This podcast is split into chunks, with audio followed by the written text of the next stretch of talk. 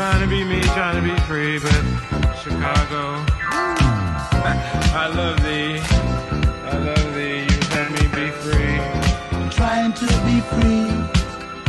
Show me the way out. Show Baltimore me the without the way. door. Baltimore without the door.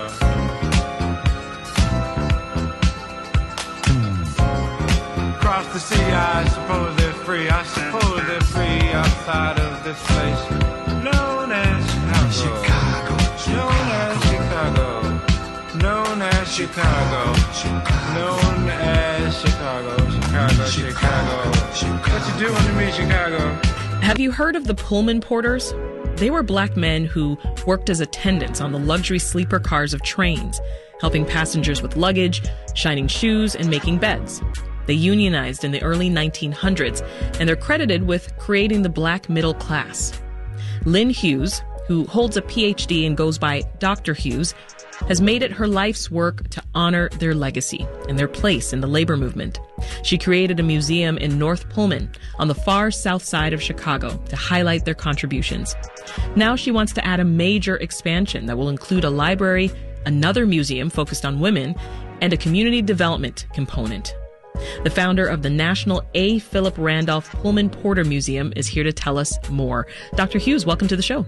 Well, thank you for inviting me. I'm honored to be here. I understand that you went on a tour in Pullman when you first moved here, and that sparked your interest in this history. What was it about that experience that stuck with you? Well, there was a docent there who was sharing information about Pullman.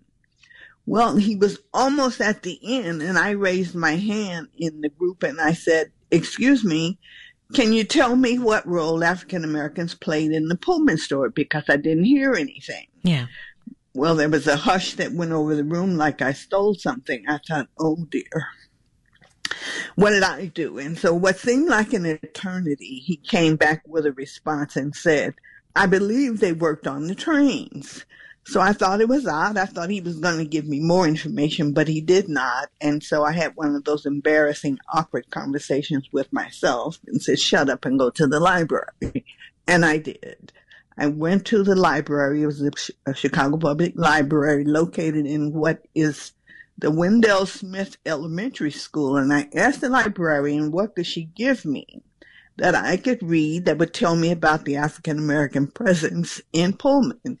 She searched and came back with two books. I thought they were children's books because the page volume was so thin. Well, I chose the one with the best pictures, full disclosure. it was the most attractive. I took the book and went home to my little Hyde Park apartment and read the book cover to cover. And when I finished, I found myself weeping. Oh. It was very, very, very odd for me because I'm I'm not that woman. I don't cry like that. but it touched me in a way it really changed the trajectory of my life and I wound up thinking why isn't there a museum or why aren't they included in the story that is told to tourists who come, people like me? Mhm. And so I just, it was a seed that was planted that wouldn't go away. I, I, I wound up, I woke up and I heard myself say, I'm going to create a museum. And that is literally how it happened. I knew nothing about museums. No one in my family was Wow, a that's incredible. porter. I never knew one. So, as I mentioned, the, the Pullman Porters are credited with creating the foundation of the black middle class. How did that manifest in Chicago? So there was a gentleman who was a Pullman porter who lived in Bronzeville. His name was Milton Webster. They had heard about a guy who was a magazine publisher in New York City who wrote about them. He was a labor organizer, but he was also a magazine publisher. So they they put together a delegation and they went to New York and asked him if he would help them start a union. And as they say, the rest is history. His name was A. Philip Randolph. Mm-hmm. It was a collective. They would not have been a discussion about Pullman Porters were it not for A. Philip Randolph because he gave them a strong sense of manhood, fair treatment, respect, and dignity for themselves. And in so doing, they made a shift in how they presented themselves on the trains, how they carried themselves. Mm-hmm. And they began to make a lot more money than they were making. And so when when they finished their trips and went home, and this was across the board, it wasn't an isolated incident. You ever see the pictures when you see a, a magazine, old magazines, where you have a doctor and he has this little black bag? Yes. Well, that Pullman Porters had a bag like that, and when they went home, they literally went home with a bag full of money. And so Pullman Porters were the only ones in the black community who they were the ones who owned property and had businesses. Their children went to college, they insisted on it because they're on their job on the train. They gained so much knowledge and they understood the importance of education. Right. And so their their their way their style of living changed because they had the means. And that is how it okay. began to build here in Chicago. Interesting. You know, North and South Pullman differ in, in levels of wealth and tourism and, and also national attention. But the plan that you recently unveiled, it aims to change that. Can you tell us how? Yes. Well, the museum, we're 27 years old, by the way. And so we are engulfed in the tourism because people from all over the world come to that little museum because they know of the story. Not enough, but they wanted to know more. And so we literally have, over the years, have garnered an international uh, uh, audience. But purposely, the museum is located where it is because I thought by creating a museum, a cultural institution, it would help to change the physical appearance of the community and also the mindset of the people in the community because African American in the community, it the North End is 96% African American and so they felt no connection to the history that was taught to or touted to tourists. Okay. And so one of the things that I thought that we could do was use the museum to change that. And it did to a degree because to just to be honest, when people tour Pullman or come to Chicago to visit to Pullman, they always make it a point to stop at our place. And that is what strengthened the idea. If we just had money and investors to come into the North End and do what we envisioned could happen, it would literally change. Mm-hmm. And so I, I, had no idea it was going to take this long, mm-hmm. but it did. But here we are. But, yes. And so, so I, we've planted seeds. And so we, we thought the, the notion or the the ideology of cultural economic development was the key because the history is already there. Mm-hmm. And so you take advantage of what you have, but no one thought enough about the North End to make that, to invest the time and the vision and the money. Yeah. And so we, we are ready to break ground and start in this spring with the expansion of the museum, mm-hmm. uh, going down the block. Number one is going, the street is going to be re- renamed Randolph's Way. On the street, there will be Pullman Porter's Row. And in Pullman Porter's Row, there will be the Brotherhood of Sleeping Car Porters, Ladies Auxiliary History Museum, the Jesse Wright Labor Research Museum, mm-hmm. and of course, the National A. Philip Randolph Pullman Porter Museum will be the anchor, but there's so much. Nice. It's going to be, it's going to literally transform the area. But the most important thing is that unlike the normal behavior of developers, they come in and they work on the buildings and then they leave. What we have in mind, and we've been working very hard to to form collaborations with investors and organized labor to work with us to train those people who want to work.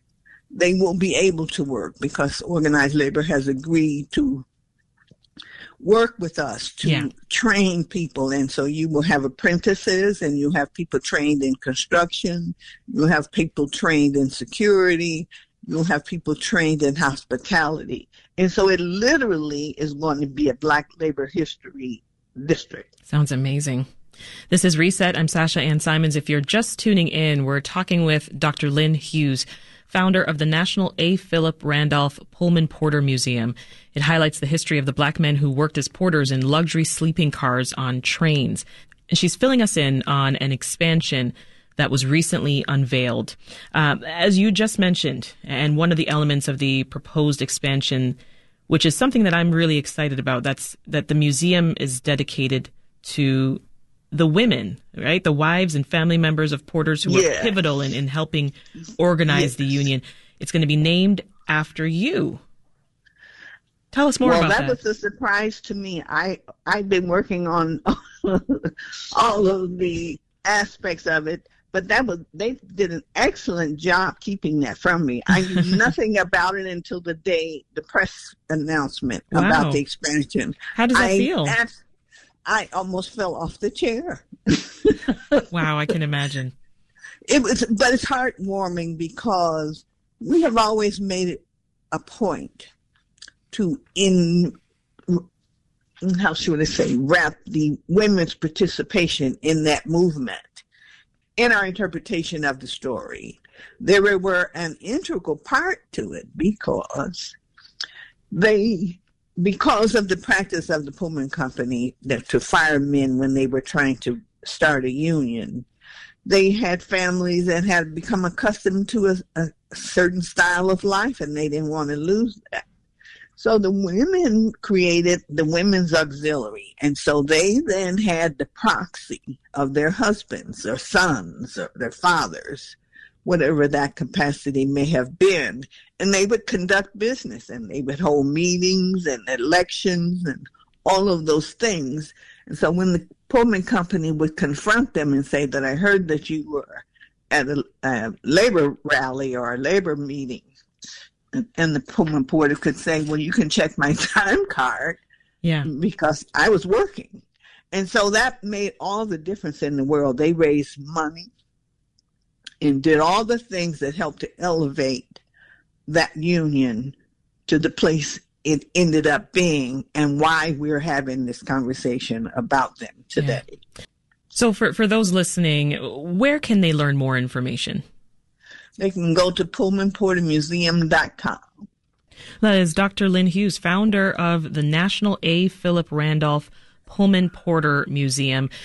When there's a huge line at your local coffee shop because maybe they're short staffed, it can be annoying. Well, our next guest argues that for his industry, staff shortages are more than an annoyance, they can be life threatening.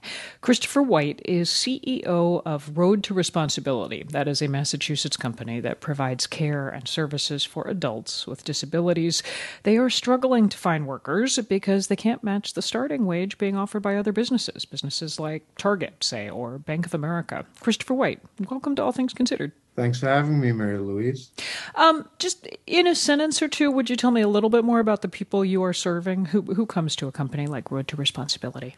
So we serve adults with intellectual and developmental disabilities, including autism and acquired brain injuries. They are as young as 22, and our oldest person that we support is, I believe, 97. Oh, okay, so quite a range. And when you say you're short staffed, how short staffed? What's the gap?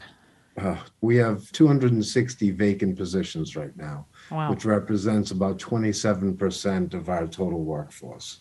What is your understanding of why? Why can't you hire Oh, these people? uh, It's to keep it really simple. There's three big factors. There's uh, demographics that COVID drove a lot of boomers to retire a lot sooner than was predicted. Hmm. A vast immigrant population has for many years been a band aid for human service staffing woes uh, that's really no longer available. And the big one, though, is just the pay rates. The employment market has changed radically in the I guess we're in a sort of post COVID world right now. Yeah, the transitioning out of COVID world. Yeah. yeah. How big is the gap? I said you can't match wages being offered elsewhere. The state contracts we have will support entry level wages of between $15 an hour and $16.79 an hour for our direct care staff. We increased that rate using one time dollars this year to $17 an hour. And thankfully, that plus generous recruitment and retention bonuses stopped the hemorrhaging of staff leaving the workforce, but it hasn't really allowed us to gain any ground. Uh, whereas people can go down the street and work for Dunkin' Donuts for $18 an hour, we can't compete with it. What does it mean to be trying to run a company and have 27% fewer staff than you need to be fully staffed? What are the consequences of that? Like, what isn't getting done? Well, we're getting things done, but quality isn't what it was. And people are exhausted. You know, I've got staff who are routinely working 100 hours a week. 100 hours a week? Yep. Routinely routinely. Huh. You know, so when people are working that much and are tired, mistakes get made. And again, we're not alone. This is happening everywhere. It sounds like you're dealing with a really vulnerable population, and what you're saying is uh, there there are delays in their in their care and their treatments that they need. Yeah, and for many people, it means they're not getting services at all. People that were participating in our day services, either employment or a therapeutic day service for people who are more medically compromised and older, we've only been able to get about 60% of the people we were serving pre COVID back into service. And the folks that we have been able to get back into service, we've seen really major declines in their skills and abilities because they haven't been getting the support they need. Christopher White, thank you. Thank you. He is CEO of Road to Responsibility in Massachusetts. And we called the Massachusetts Executive Office of Health and Human Services to allow them to respond. We have not heard back. As your body grows bigger, your mind must flower. It's great to learn, cause knowledge is power. It's Schoolhouse Rocking, the chip off the block of your favorite schoolhouse, schoolhouse Well, a teacher with Twin Rivers Unified School District is claiming racial discrimination in the workplace. As ABC 10's Candice Red reports, the teacher says he's being fired for an incident during a basketball tryout with a student when he was trying to teach that student a life lesson. I was too black. I, am being fired for being too black. Jordan McGowan is a history teacher and basketball coach at Rio Tierra Junior High School in Sacramento. He claims Twin Rivers Unified School District is unfairly terminating him for playing basketball with a black student instead of giving detention. Street basketball is a huge part of black culture, a huge part of how we come together um, and have teachable moments. The incident happened during basketball tryouts on December 1st. While playing one on one, McGowan says he softly hit the student in the head with the ball as part of a street ball trick called off the heezy. Um, it was also the goal for the student to learn, right? Like, okay, I bring my hands up and like, if he tries that again, I'm going to get a steal and I'm going to get a layup. And, you know, unfortunately that didn't happen. And again, I think I missed the, I, I think I missed the mark, right? On like understanding like this student isn't getting that. This isn't how he's taking that. Um, and so I do take ownership of that. Two days later, McGowan says he was placed on paid administrative leave. The Twin Rivers Unified School Board plans on holding a meeting on Tuesday to discuss McGowan's fate in education. I think people are tired of of these types of teachers and administrators being let go for no good reason. Ramona Landeros is one of more than 500 people who signed a petition in support of McGowan. I think it's critical that if we're going to interrupt the school to prison pipeline, that we need to have teachers like that. I do want the student and his family to know that I am sorry for that. I think that this should be a community conversation, right? The district is trying to do this behind closed doors. We have over 475 signatures of community members who don't agree. We should tell you a school board meeting is happening tonight. ABC 10 will be following that and have more at 11. But for now, the school district sent us this statement saying, as a policy, Twin Rivers Unified does not comment on confidential personnel matters. Please be assured that all employment matters are handled with integrity and in accordance with our laws and policy. Now, I bet you niggas do think y'all white. College don't mean shit. Y'all niggas. And you gonna be niggas forever. Just like us. Niggas. He's shocked and he's traumatized. Rachel Schuerman facing charges. This video showing her slapping a 17 year old Little Caesars employee in Enid after ordering two pizzas and crazy bread. They didn't have any of the crazy bread. She just kind of went foul about the whole issue. Attorney Ronald Skip Kelly says the 71 year old drove up to the window and started calling his client racial slurs. She proceeds to, to call him the N word. She don't just call him the N word, she prefaces with you effing N person. Then documents show Schuerman asked the teen, quote, Did that hurt you? When the 17 year old said no, she got out of the car and slapped him across the face. You know, if that didn't hurt you, then I'll slap you and see if that hurts you. This young man did the best that he could do to control himself. Two weeks later, the 71 year old charged with a malicious harassment based upon race charge. That charge carries more weight than a standard assault. What was more painful to him was the fact that it took so long for anything to be addressed in reference to this. The Garfield County District Attorney not wanting to go on camera, telling News 4 Enid police couldn't arrest Schuerman because officers didn't witness the misdemeanor with their own eyes. They had the video. The police department had it. Little Caesars had it. Police having to pass the case off to the DA so prosecutors could do their own interviews before getting an approved arrest warrant through the courts. How many people do you have to talk about when you see the person that's the victim and you see the person that is now the defendant doing everything that the victim said happened to him? Documents show when the manager asked Schuerman what happened, she said, quote, I harassed him like I always do telling police she was just joking around with the kid. These type of cases would not have taken that long if the parties would have been reversed. Well, explain to me why you want a, a white dentist all of a sudden. Because I want the best available dentist for my tooth. That's why. Now, just by coincidence, the best dentist schools are of the white people, by the white people, and for the white people. Now, don't it seem likely that the best dentist would be white? White dentist, please. We did it, baby. We did it the hard way, got it out the mud. For the city of New Orleans, for Tulane, it's us against the world, baby. This weekend, medical students at Tulane began the next chapter of their careers residency at respected establishments across the country. We've been following one particular med student in this 2022 class whose mission is to help others through his skills and inspire young black Americans to enter a field where they're underrepresented. Here's an update on Dr. Russell Ledet.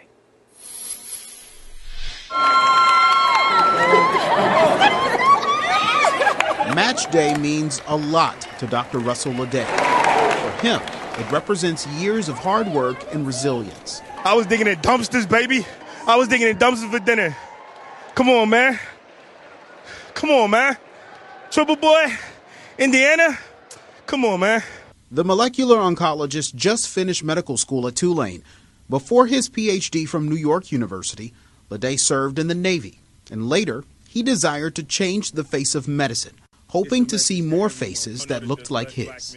While enrolled in Tulane, he started a nonprofit called the 15 White Coats, an idea sparked from a photo of his fellow black medical students at the Whitney Plantation in Edgard. The movement has gained national acclaim, but this new movement is special for the doctor. I'm proud of you, black man. I'm proud of you, black man. Now, as Ledet prepares for triple board residency at Indiana University, he's full of joy and speaks encouragement over himself for a job well done. He's hoping his accomplishments inspire and motivate others to dream big. It's everything, man. For my city, for them young black boys, for my corner, is everything.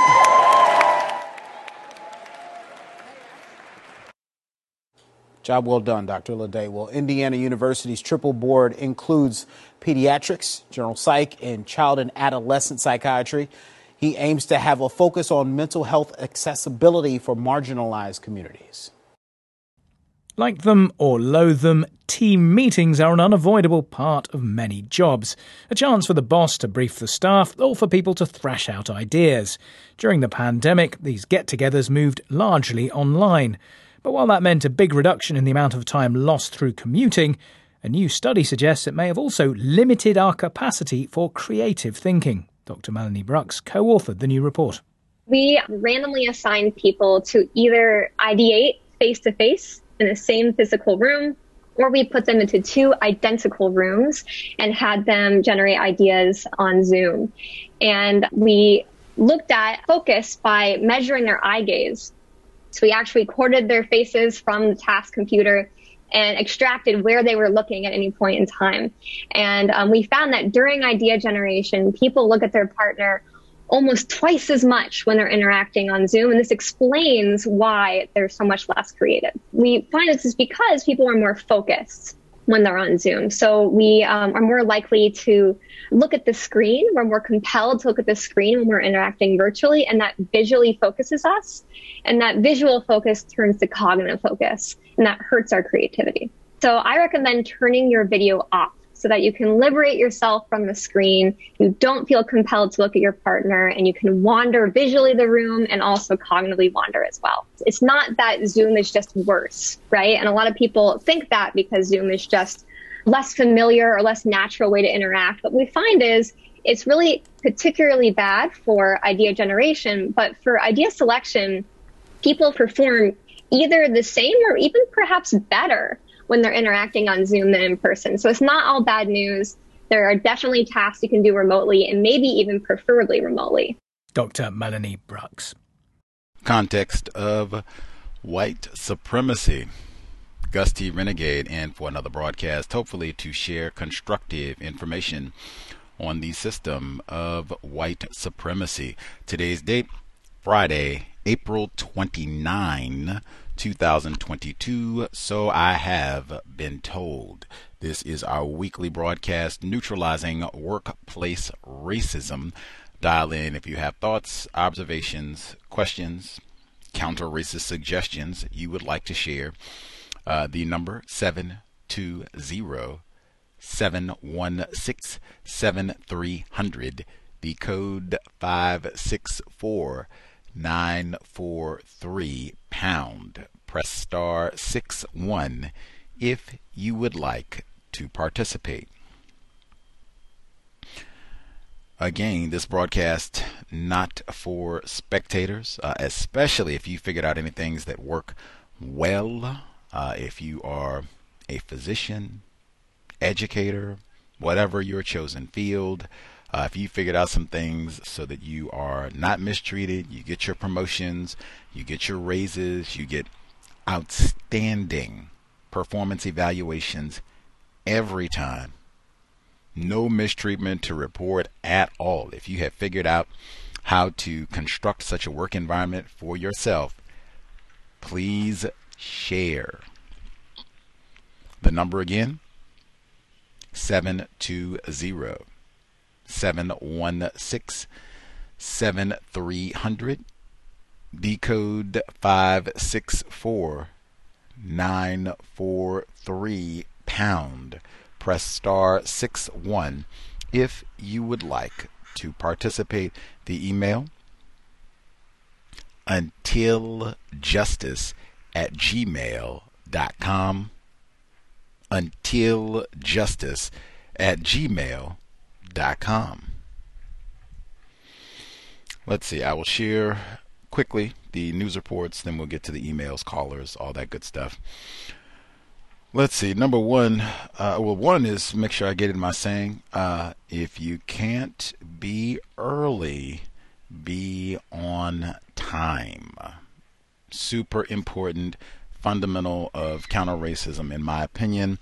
Uh, just not being on time, but being early. I think uh, we've had some listeners who said, hey, if I'm supposed to start my regular schedule, I'm supposed to be at work at 8 a.m., I regularly get there at 7:40, so I have 20 minutes. I can sit in my vehicle, listen to Rick James or you know whatever, counter racist material, meditate, get my mind together, take some field notes or review my notes from the previous work day or work week, whatever it is. Make sure that I'm in correct frame of thinking. You can only do that if you are early. If you can't be early, be on time. And that's an easy one that they use that, oh man, you showed up, you know, you got here at 803 and then we had that day last week. Remember when it was snow on the road? You got here at 805 that day. And then we had that day, I think it was last September, you got here at 806. Yep, yep, yep, yep. No raise for you, buddy. Like that sort of thing. If you can't be early, be on time. Now, news clips. Let's see. We heard the first segment. Dr. Lynn Hunt Hughes, excuse me, Dr. Lynn Hughes, victim of white supremacy, black female.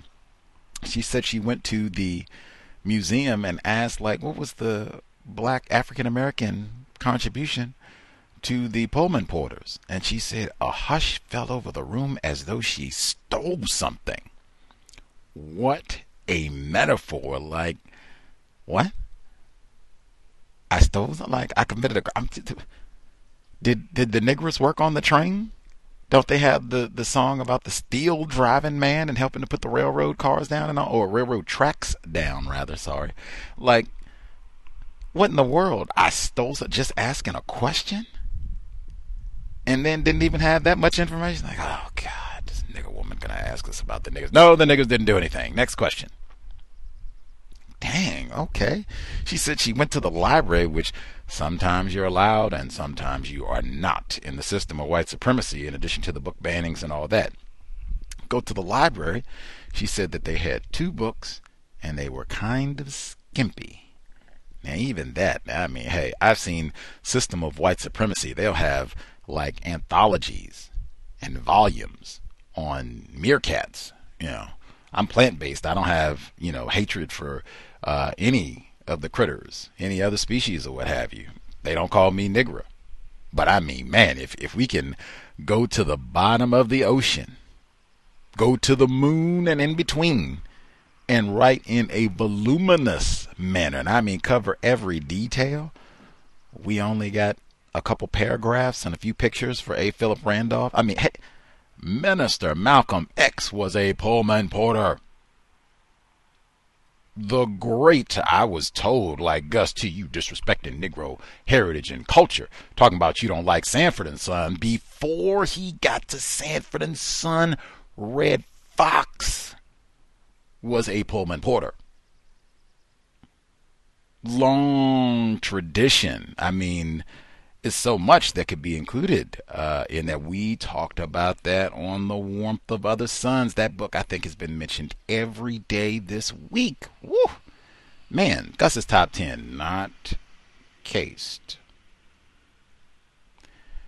Anywho, um, bravo. I will say, even though I think it's it's great to get all that information and to share, I am not a proponent of Negro museums while the system of white supremacy is still in existence. I have seen, I mean, countless times, black people create some sort of museum, and unless they have lots of white financial support generally, which also comes with a lot of other things and white people, but generally it ends up Mr. Fuller's concept of four wallism, where it ends up being a lot more time and energy about making sure that we get all of the bills paid so that we can keep this facility here, as opposed to we were getting this facility for what now? That's just what I've seen. Like, as long as white supremacy exists, uh, white people can easily make it very, very difficult for these organizations to exist or can shut them down or derail them or whatever the case. Uh, we can put these museums up, uh, I think, in a correct manner once the system has been solved. Uh, while we're still trying to solve this problem, it's kind of like everything else. It's just, you know, race soldiers have shown that they can disrupt uh, co-opt, uh, derail uh, these projects pretty easily. I could be in error. I guess that means you already know my thoughts on a cows museum. Har, har, har, har, har. Let's see. The segment on the Little Caesars attack.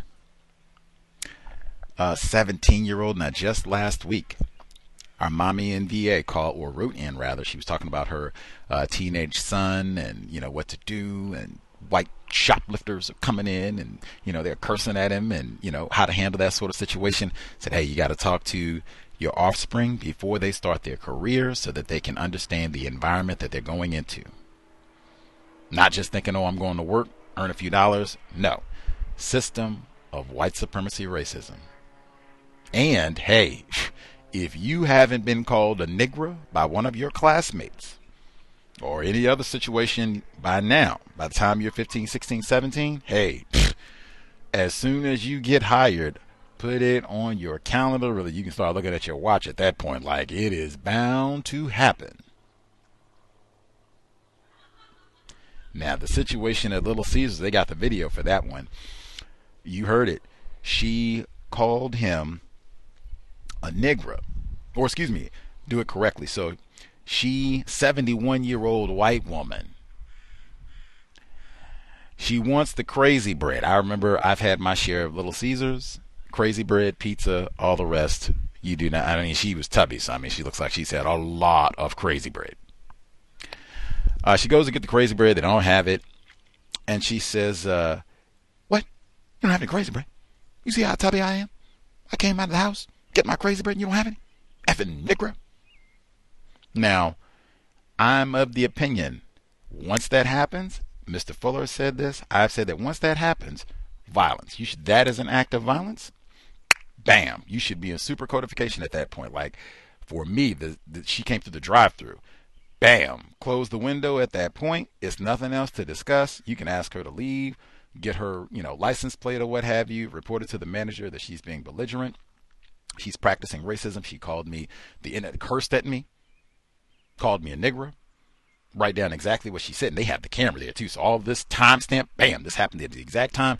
Got a license plate, full description, but I would have my full code. And if you work at the drive-through or whatever it is, I would want to know the policy if a or really any field where you work with customers, if a patron becomes belligerent, is cursing and all the rest of it, what does the policy and procedure say you do?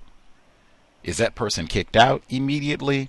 Cancel the order, whatever, and leave? Like, what do they say you're supposed to do? They say you go get a manager and they can do all that, boot the person out. What are you supposed to do?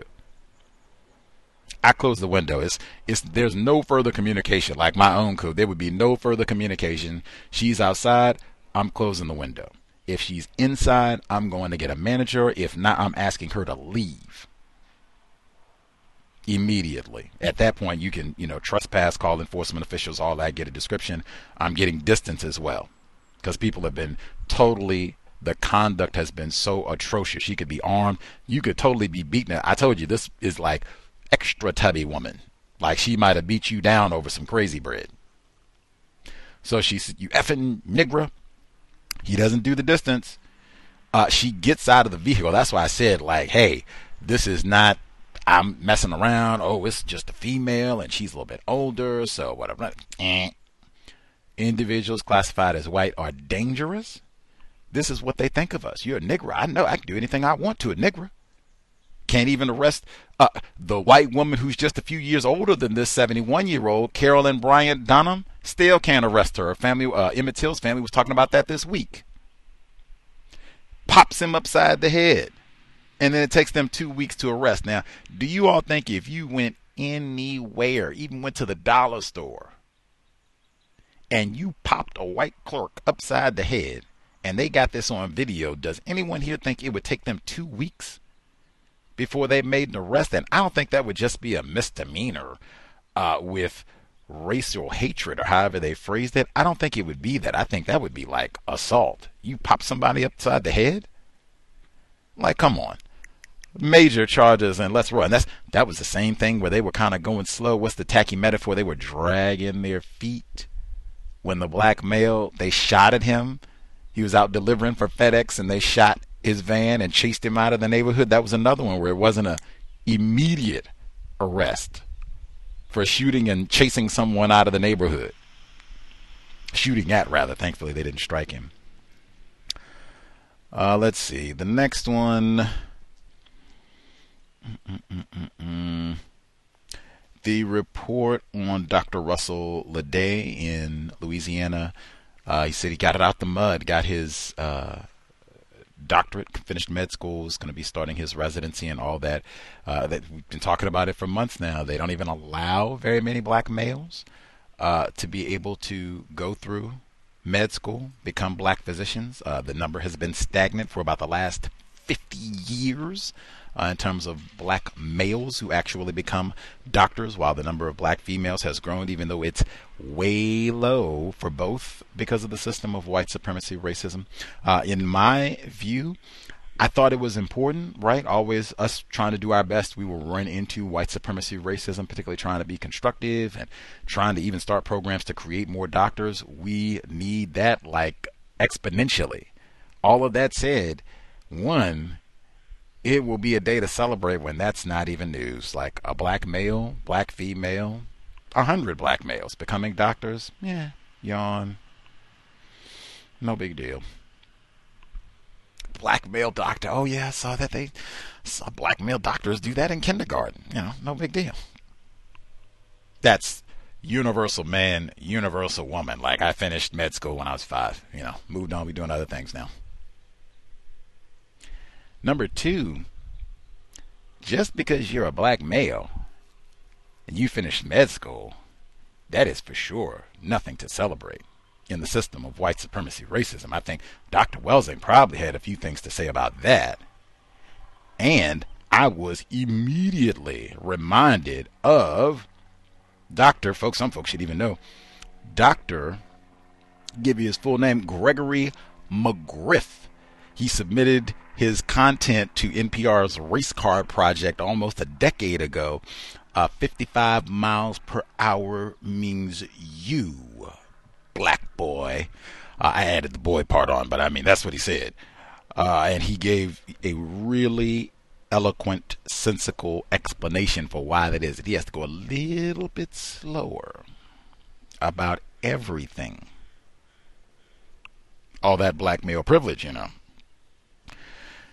let's see, I, because of that report, Dr. Russell Ledet, again, all congrats. Whoopi, he probably sounds like if he lived in Louisiana, might even have been impacted by Katrina. He, uh, Dr. McGriff says, let's see. While Dr. McGriff says he is forced to do things most other doctors wouldn't necessarily do, he also notes that the disparity, while seeming unfair, has served up a bit of sweet irony. It has helped make me a better doctor. Uh, and he talks about spending more time with his patients so that he can talk slowly. And he has to sit down so that he doesn't appear to be a tall, hulking black rapist in a white lab coat. Uh, he says.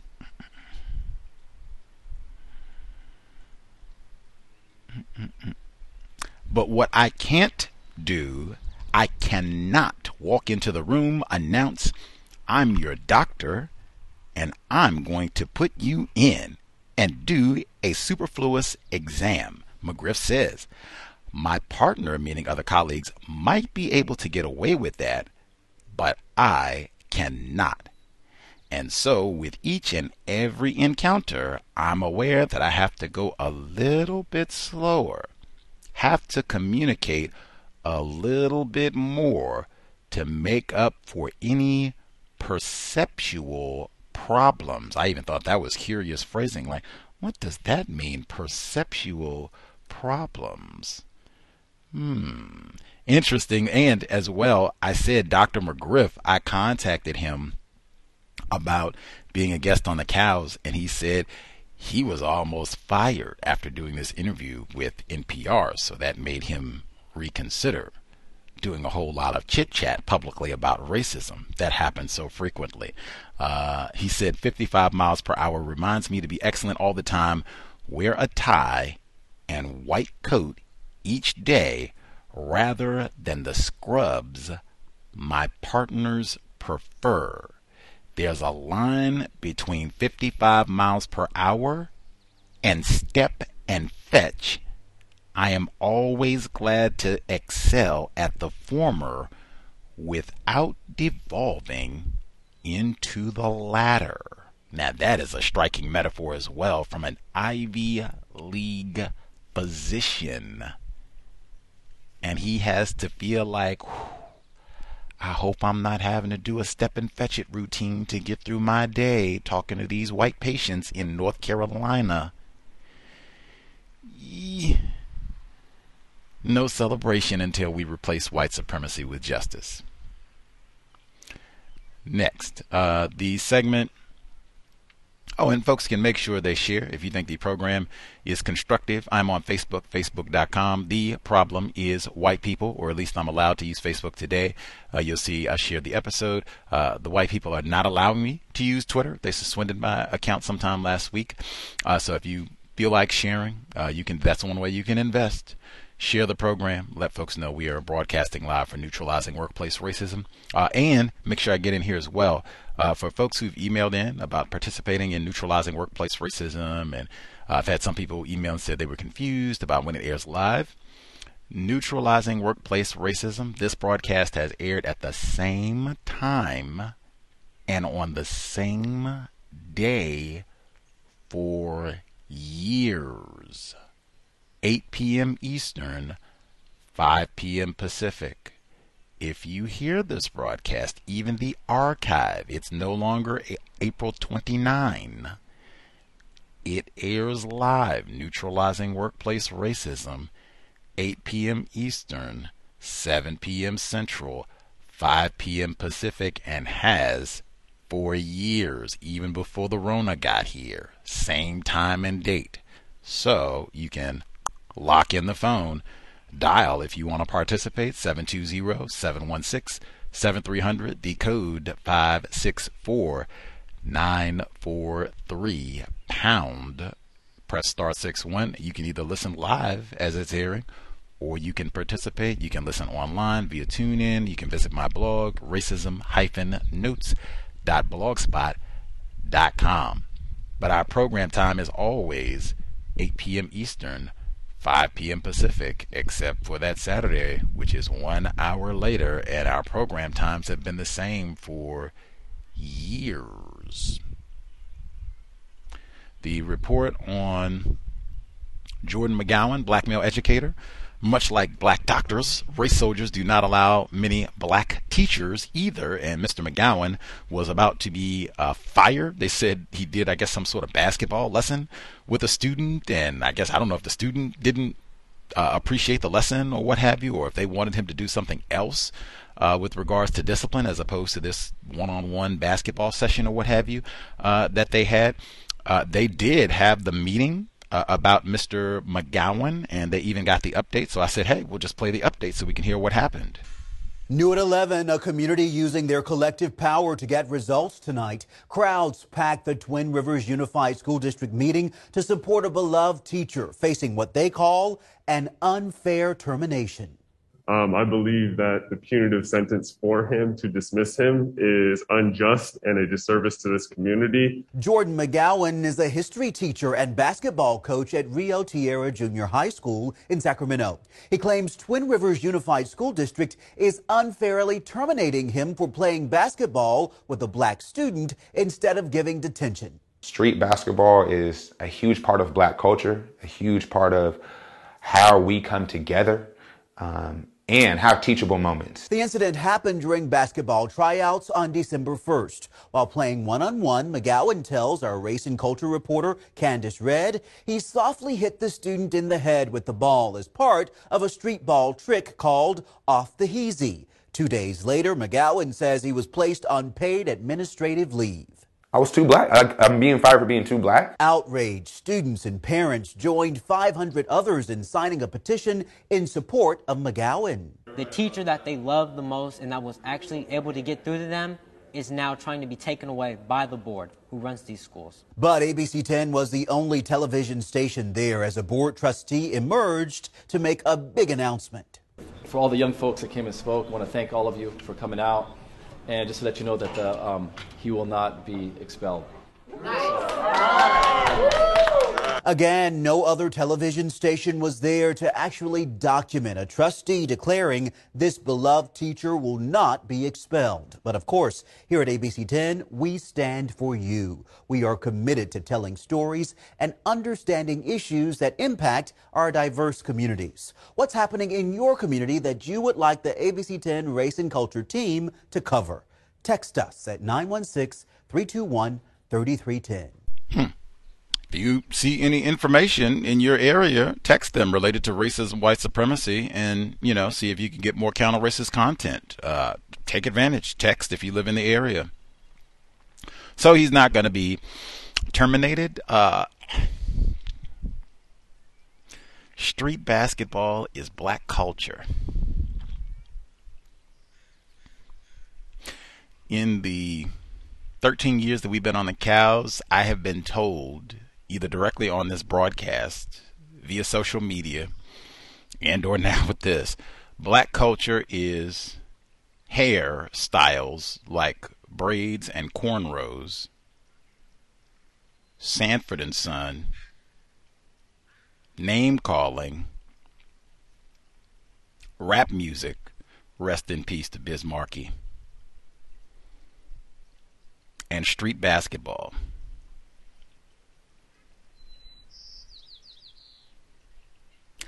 What a load of crap.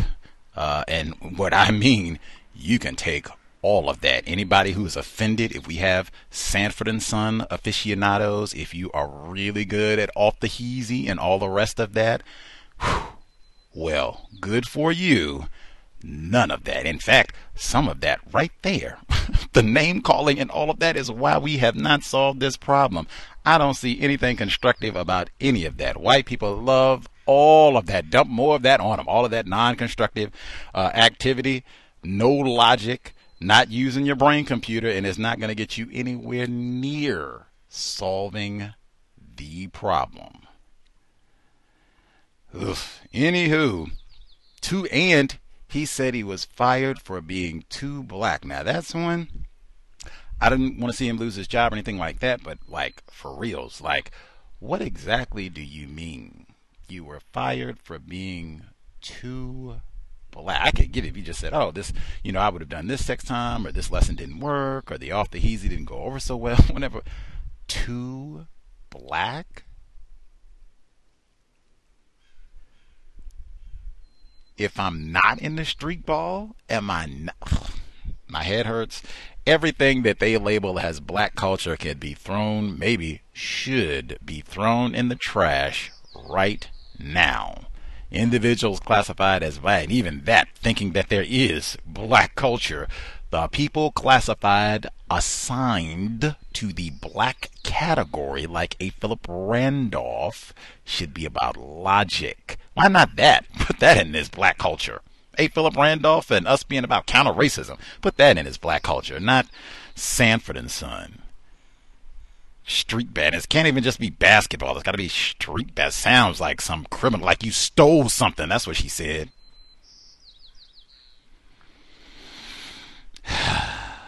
Victims guaranteed qualified. Words are important. Too black. Too black. Get an email. I'll do one email. Then we'll dial in. If I hurt anybody's feelings, tough. You can find another program or just listen to uh, Sanford Son. They got that on demand, right? Big dummy. That's what he said. That's black culture. Woo! That's what they say during street ball. There's a whole lot of name calling uh, in that too, trying to insult somebody and call them names and big dummy, heathen. Let's see. Email number one. Uh, Greetings, Gus. I'm providing an update to my workplace. Grumpy slave. Over a year ago, I resigned from my position from the company that was having the panel discussion on black mental health. Reason After deciding not to participate in the panel discussion, oh, if memory is correct, I think this fella, they wanted him to explain white privilege to the rest of the staff. Like, what kind of setup is that? You can let me know if my memory is wrong, but I think this is the the person, the victim that is writing in about the panel because uh, we talked about that. Like, are you serious? Like, there's no way in the world. I'm like, come on, this clowning, racist clowning on a whole nother level. Anyway. Uh, After deciding not to participate in the panel discussion, I started to think I was being targeted and mistreated by the department higher ups. I decided to create and implement an exit strategy from the abusive company. Love it. I am now at a new workplace making over $30,000 more than the previous position. Full stop. Spectacular. Love to hear it. Like, that is the best. Like, uh, not, you know, I socked them in the face and told them, don't you come in here and insult me. I'm a black king in the tradition of Marcus Garvey. And you know who I am? Telling you nothing about white privilege, you crack. That's, you know. I put my plan together, worked on it two months later. Now I'm making 30K more than what I had to deal with with these racist losers. Brilliant. And not even brag about it. Just keep my mouth shut, put in your two weeks' notice like a professional, and move on to hopefully a better plantation, a few more nickels, and some counter racist experience as we go. He continues. Uh, with more career growth and potential, plus 30K. New plantation and still a victim of racism, white supremacy. Absolutely. I want to present this to the host, listener, and callers. Plan of action. Pay for a certification obtain the certification, temp work to gain knowledge and experience, six months, create resume with false work history, 10 year work history, apply and interview for salary, position, and career of interest, obtain new career. I wanted to share this plan of action because I followed this plan and would like to know your thoughts on creating a false resume and presenting the information as facts in the hiring interview. I think this topic I think this was a topic on the Cal's Workplace Racism broadcast a while back. It was. Five years ago, I would not dare to submit a false resume. After working in the corporate workplace and observing so many unqualified white people in high positions within the company, I decided to take action. I plan to call in to provide further detail. I will keep the cows updated on my progress with the new career at the plantation. Peace. Much obliged. Much obliged. Uh, I, we just talked about this like mm, it was within the last two months. It was very recent. We talked about this. I think uh, non-Clemson grad dialed in. At least was one of the folks who dialed in and said no, never lied on an application. I said the same thing during that broadcast because this is so widespread. In fact, we had a whole audio segment where we had people who called in. Uh, on the segment that I played, it was New York Public Radio. We had people who called in I suspect they were probably white, who said that they lied on their resume and exactly what he was talking about, claimed they had all this experience that they didn't have and all the rest of it, and ended up getting a new job where they were making like, I don't know, something ridiculous. Like I think he said like thirty thousand dollar boost in salary or something like that. It was quite a few people uh, who called in and, and admitted to lying about certain things. And I mean, hey, this is one of those where if you are able to pull off this ruse with the resume and what have you, this is not something that would have to be done for a long time because eventually you would have the expertise and on job training, as they say in the field. So, I mean, you would just have to do this faking for a short period. But I mean, this is very, very widespread uh, in the system of white supremacy racism uh, in lots of ways. People claiming that uh, experience that they don't have, and degrees that they don't have, and you know qualifications that they don't have, jobs that they've never held, uh, and uh, supervisory positions. Management type positions that they've never had. Lots of people do that. Uh, lots of individuals classified as white do they even Jeffrey Epstein talked about that. He started out at the Dalton School and lied, and they caught him uh, that he had lied, that he didn't have these uh, class qualifications, excuse me, uh, to be teaching at this expensive, like private school. He didn't get fired. Was able to talk his way out of it. So that's one I guess folks can uh, share if you have done that. We talked about that before, but bringing it back up again. If if folks have done that, if you have any tips, I do know Neely Fuller Jr., many other folks, their United Independent method of counter racism, they say race soldiers, they are number one at deception. We should be about truth and being truthful even in the workplace. Everyone does not agree, all non white people, and there doesn't have to be consensus. We have some other people who say, hey, pfft, I go in uh, to the work environment and I have a whole narrative that I have fabricated. That way, I don't have to talk about my personal business with people who are classified as white people who don't even have my best interest at heart. I understand the logic both ways. Uh, I would say for a black person, uh, you would, I think it would be logical to think that we're sub- subject to so much more scrutiny uh, you would really, I think, have to go through the things that are going to be critical. Like if it's uh, a previous if you're lying about experience, uh, to have either someone who can speak with some knowledge about the company, uh, if you have even a coworker, if you have someone who worked with you, or, or some means of having a reference to kind of solidify that. Um, because it's just non-white people. It's been my experience. We are subject to uh, a lot more scrutiny about everything. Even even the non-white people who have totally legit qualification. I mean, they still you have folks running around saying that President Obama is not a citizen. So, you know. Uh, but yeah, I'm I'm super intrigued. There's so much of this in the workplace. Uh, it's so widespread, especially amongst uh, individuals classified as white yes, let us know uh, if you you know have done so, have done this, uh, lied about some components of your resume or what have you. If it worked, if it didn't work. Um, if you have thoughts, uh, let us know. 720-716-7300. The code 564943 pound. Press star 6 1 if you would like to participate email is untiljustice at gmail.com.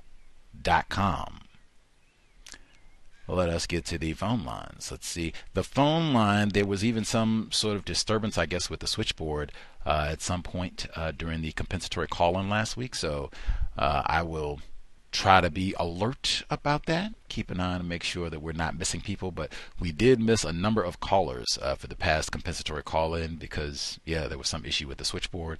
So hopefully that won't be the case today. Uh, let's see.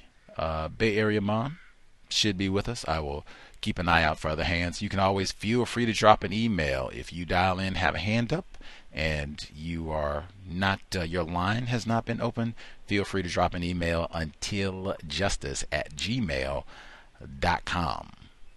Bay Area Mom should be with us. I'll look out for other hands.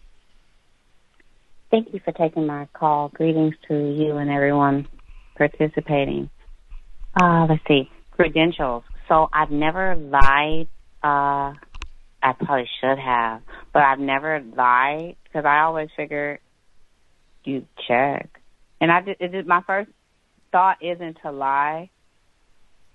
Not like that, but it's just I just think just the truth is first, but I guess I have to work on that because I don't want to share too much truth. But I've never lied about my credentials. I always say what it is and um I'll try I'll try it though and um see how long I last before they start digging into my history. Checking to see if I really did all this stuff. Checking to see if the principal's ever heard of me. And then they we usually want transcripts as well, so you probably have to it's a lot of um paperwork. Uh I've been told I should have they said next time say this, next time say that. So I've been told, but I haven't had to do anything to uh remember to uh, lie. So um, that's that. Also, the guy, uh, the basket, the the coach, uh, and he's a teacher and a coach uh, in Sacramento. And how they uh how they did that when he um gave them instead of for his detention was one on one basketball. Um it's interesting because uh that's selective. I've seen someone terrorize um the whole class and they went out and had recess. So uh I believe he was a white boy though, I guess it was different. So um I think too they don't want this they don't want they don't want these guys to uh respect this man. They don't want him giving the black males an alternate route uh or a different way to uh maybe either express their uh aggression. You do that on the court or focus. Maybe they weren't focused. Uh so that keeps them focused, whatever that uh the head hit. Um, it's too bad because Sacramento they're very uh that whole state capital that whole area, that's uh very racist. I think there's some sundowns over there as well. Um it, it, I'm glad they kept him, but I'm sure it's going to be tight. He's going to have to find something else to do or go somewhere else. They're not going to make it easy. They're going to look for anything that they can to remove him, especially since it costs such a big deal because they said, hey, this is our business. We got it. So, uh, that, that, that was interesting. Um, uh, maybe I'll pop in later. Um, so my workplace racism with the uh, uh, I have because I work at the school district or I work for the school district. I, I'm not I'm not complaining. I'm just speaking, and um, even on all the calls, I'm just sharing uh, what I what I endure or witness while I'm um, at work, and then dealing with so many white people especially white women at once is um it's new for me. I may have one white supervisor, but just having so many white women around watching and looking and it's it's uh different. Um because of the incident with the the student and the um was the guy, the guy that I was uh went um was talking recorded uh being awfully verbally disrespectful to the black male that got uh suspended, maybe fired, arrested. The principal of the school, Spanish speaking male principal that was allegedly wonderful, he got put on leave for uh how it was handled. Um so now they have a black principal there. And that principal, there's a fight that brewed, and um, he's a big guy, uh, the the one that's stepping in for this other guy, because it's not about race. Yeah, so he stepped in, big black guy, and he's going to break up this fight with these children. And they laid him right on that ground, break up. He had a little concussion, so he had to take a leave for a couple of days but you can't stay gone too long. You got to go back to work, so you have to go back to work. Um, it's making now since uh, uh, I speak of this teacher in my notes, the one that uh, the little girl slapped. Uh, apparently, she didn't slap him yesterday. The little boy, this little boy, grabbed my hand. and like, oh, do this, do this. So he grabbed grabbed my hand and made it go into a ball like a ball fist. And he said, "Now do this," and he made my arm go up like maybe to punch towards your face, but not to hit me, but just he's doing a demonstration for me. And and then he said, the little girl, she hit the teacher like that. I said, "Oh dear, Lord, this is priceless." So in class uh yesterday, the little boy that was expressing how he always shares with me how the little girl hits his teacher like that. So uh every now and then, and so he'll tell the teacher too, just for her entertainment. She terrifies the kids. Her voice level is a ten. Uh special needs, it doesn't have to be a ten. You can do a a four is a maximum. major maximum. That sounds like outside. Two, three, one, two, three. She's ten plus all day. Um, she creates these groups that don't work. I think the max, I'll say, thirteen kids max. Uh, she creates these, however it's set up, and you can't rearrange her stuff. She only wants to hear herself talking. She really wants these children to sit down and read quietly. Doesn't work like that. Um, hasn't really worked like that. So then what the uh, black uh, lady does, she'll just take the kids and put them in a group and she reads to them. I initially started doing that, but that's not my. I'm just doing that to help, but I don't want to do that all the time. I think I'm just showing you what you guys should do, and then you take it from there because I don't have time to do that when I come in. Um, and then what are you doing on the other day? So just knock it out. So uh, she has a slew. So say, let's say she has nine of the children in her circle. The lady has maybe three or four in her little table that she's supposed to be teaching phonics to some form of, it looks like some kind of phonics thing. Dollar short, day late. She should have already had this together. It's uh five. We only have five more weeks of school. Five more weeks. The person that needed the most help, she's just now putting him at the phonics table to where he's saying, "Huh, me? I could go. Yeah, come on." He should have been at that table in August, no later than September. He can't recognize the alphabet. He's third grade. Looks like he's sixth, seventh grade. Black child. Um, so many different um issues, and one of them is he doesn't recognize the alphabet, and it's hard for him to write. And um, what I do is I dot to dot what he's supposed to write and then have him trace it. So I think the teacher got mad at me one day because when he turned in his journal, that's how his journal was very clear. You can understand every letter because he traced my dot to dots. And um yeah, she hates me.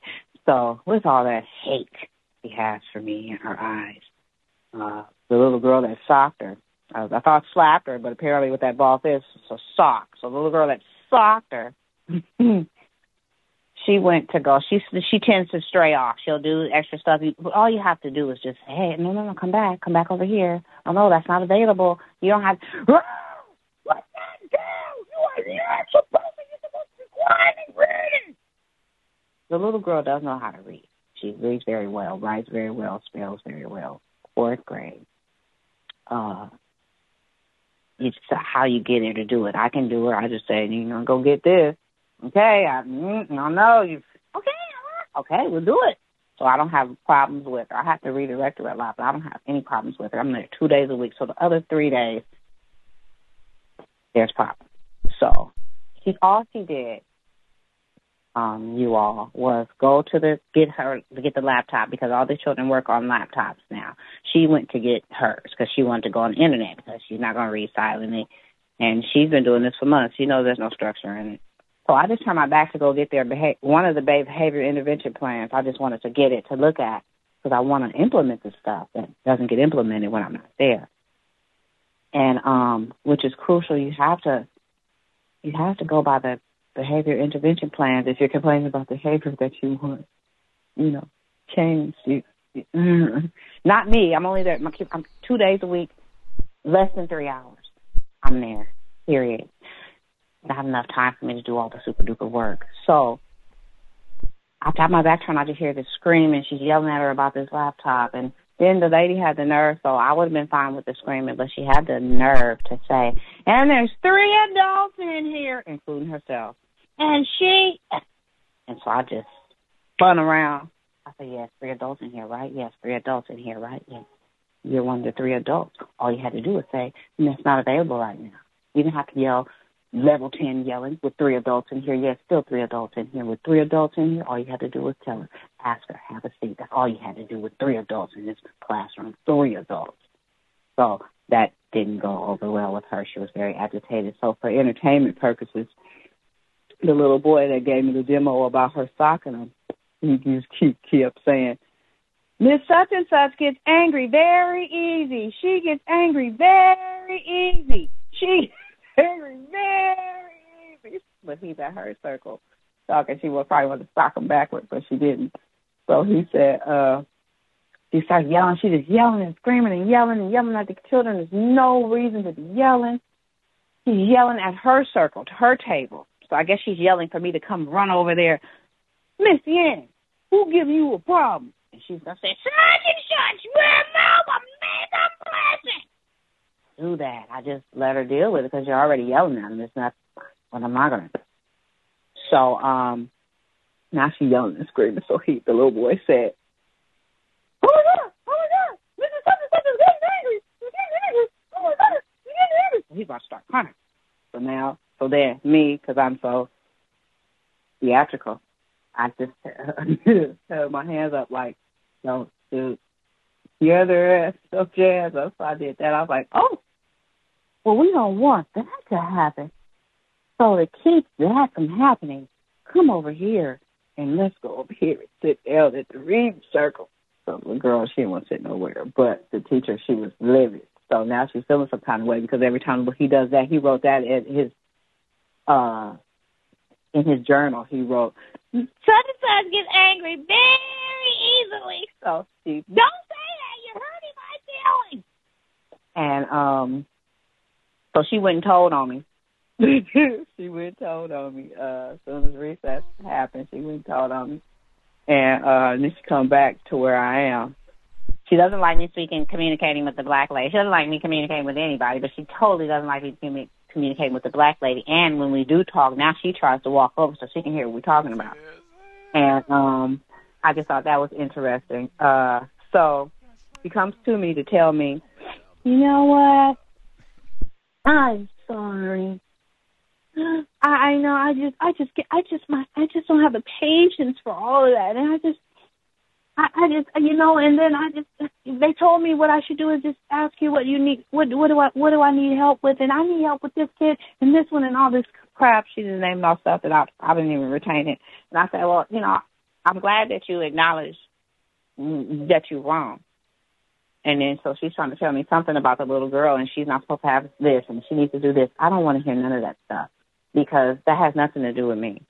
Um, I said, look, instead of worrying about me and what I'm doing, you need to work on how your um uh your patience. I said, you sit here and get to hollering and screaming. I said, as soon as you get to hollering and yelling, I spin right off. So I don't know what you think I'm gonna do. I said, and then the way you carry on with these children, oh, I don't do always defensive, just like a child. Always have to have a, a a counter response. Always has as soon as you there it sounds like they're being accused, you have to jump right in and defend herself. Oh, that's not why. That's not why. The only reason why I haven't been like that. The only reason why I was like that is I'm mad at the adults. I'm if I'm angry at the adults, that's the only time I take it out on the kids. Um, like I said, I'll do what I can to assist in this class when I'm here.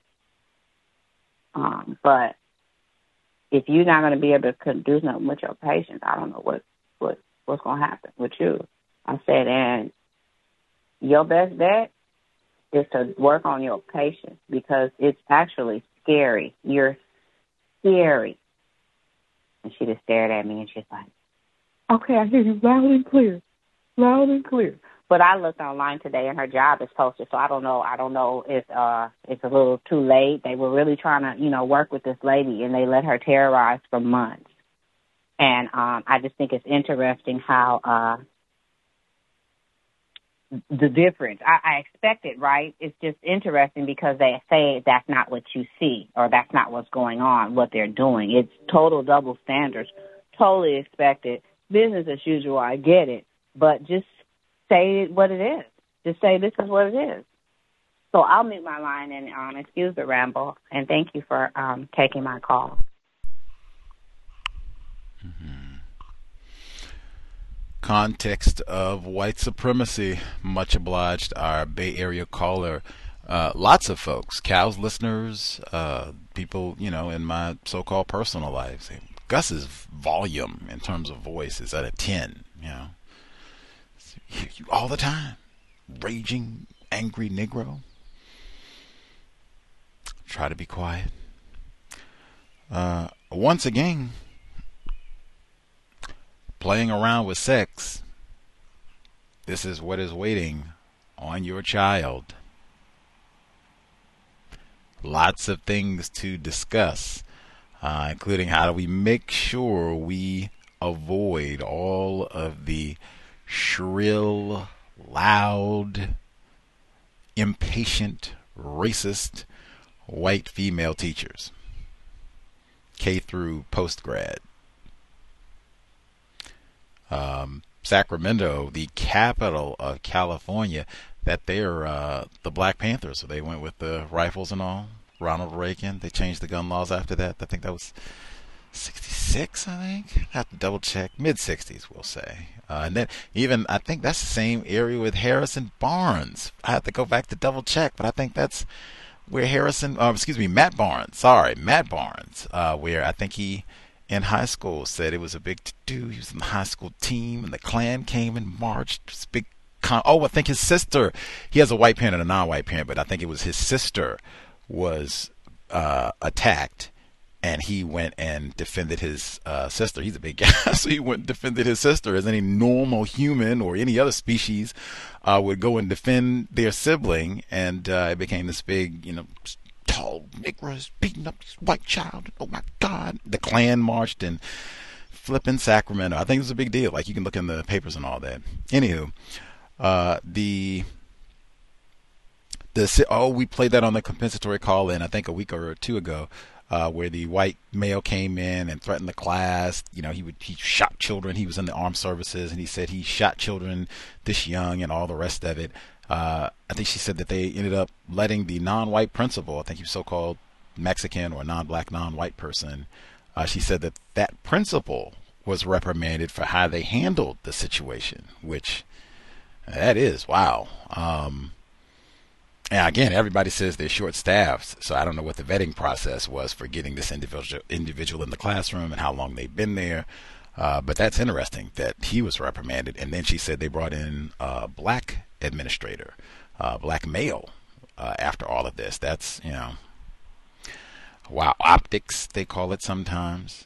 Um, that is man, like we heard. I think it was Irie. She said she was working uh, in the classroom, and she ended up being injured uh, by a student. Like that is a rough job. Like you step in to break up a fight and end up on the ground where you have to get medical. Like man, and the violence we heard about that, where so many people are uh, just angry uh, in that environment. I think Young Academic was talking about that. So many folks being angry and wow. I mean. Uh.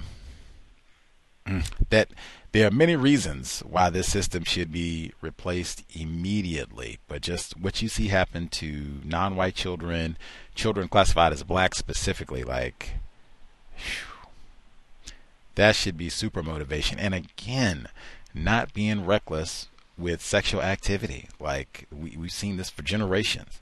It should be, hey, way before we get to that bedroom. Like, whew, we cannot contribute to another generation of this. That is not permissible. We all of us have our own horror stories from our own school experience. So this is what we're going to do to make sure that that doesn't happen. If we can't do that, well, then maybe we should hold up on all this, you know, producing these throwaway children to go through this. Now, I mean, I've never heard anything more disgraceful.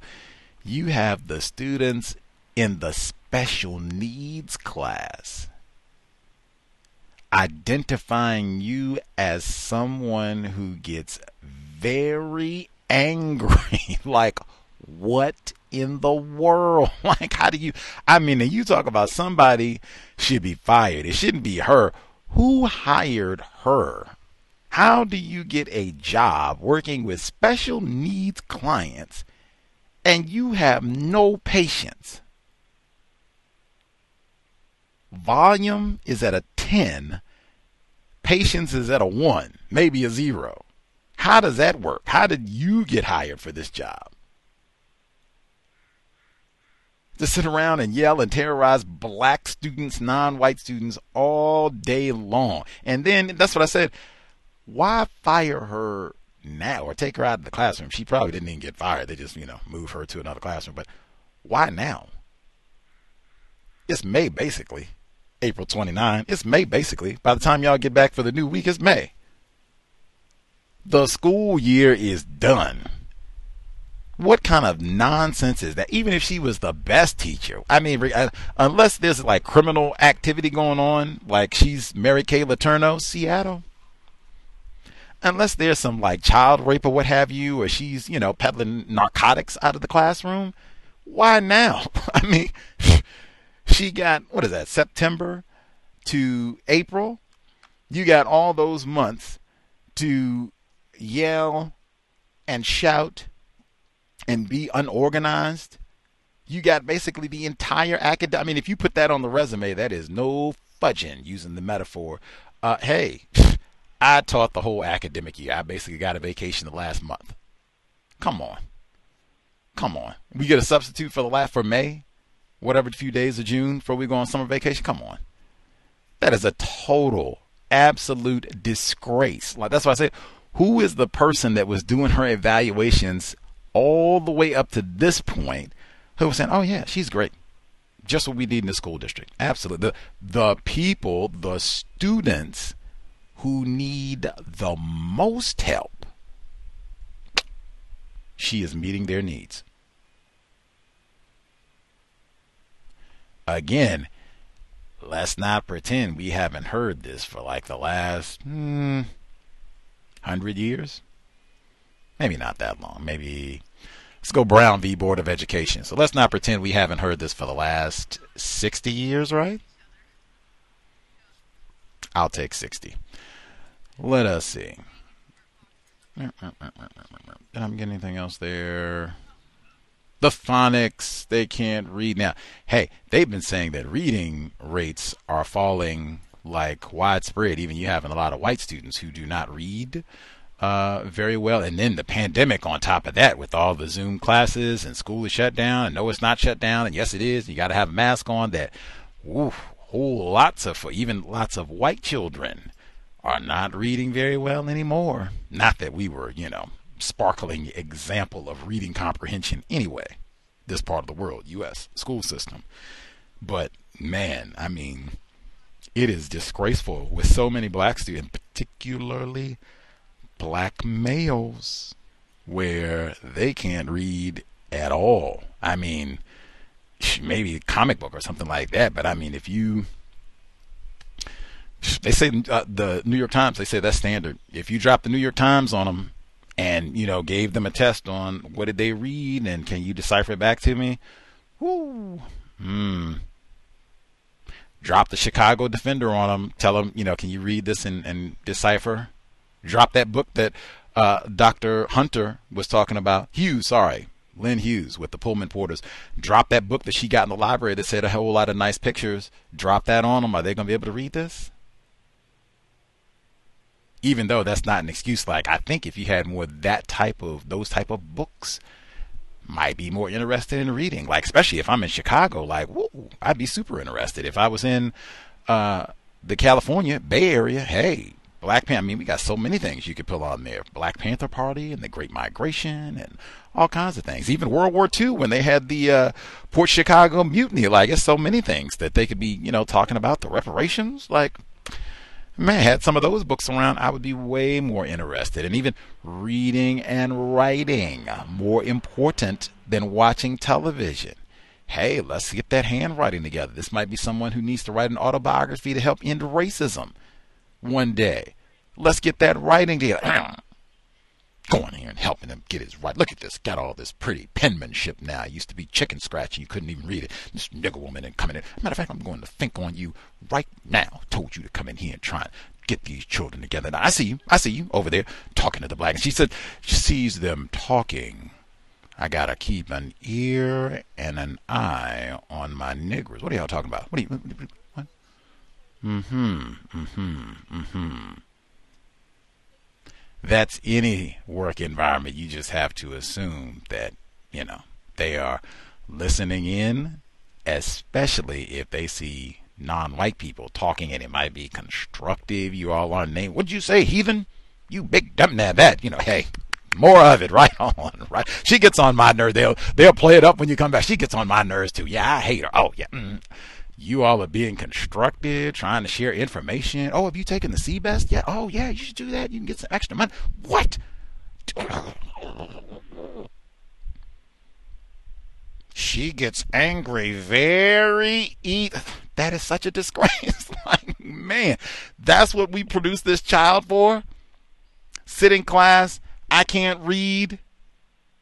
They just pass me along, yell at me every other day. Some white woman who may have, that might be an example right there. Now, did she tell the truth on her application?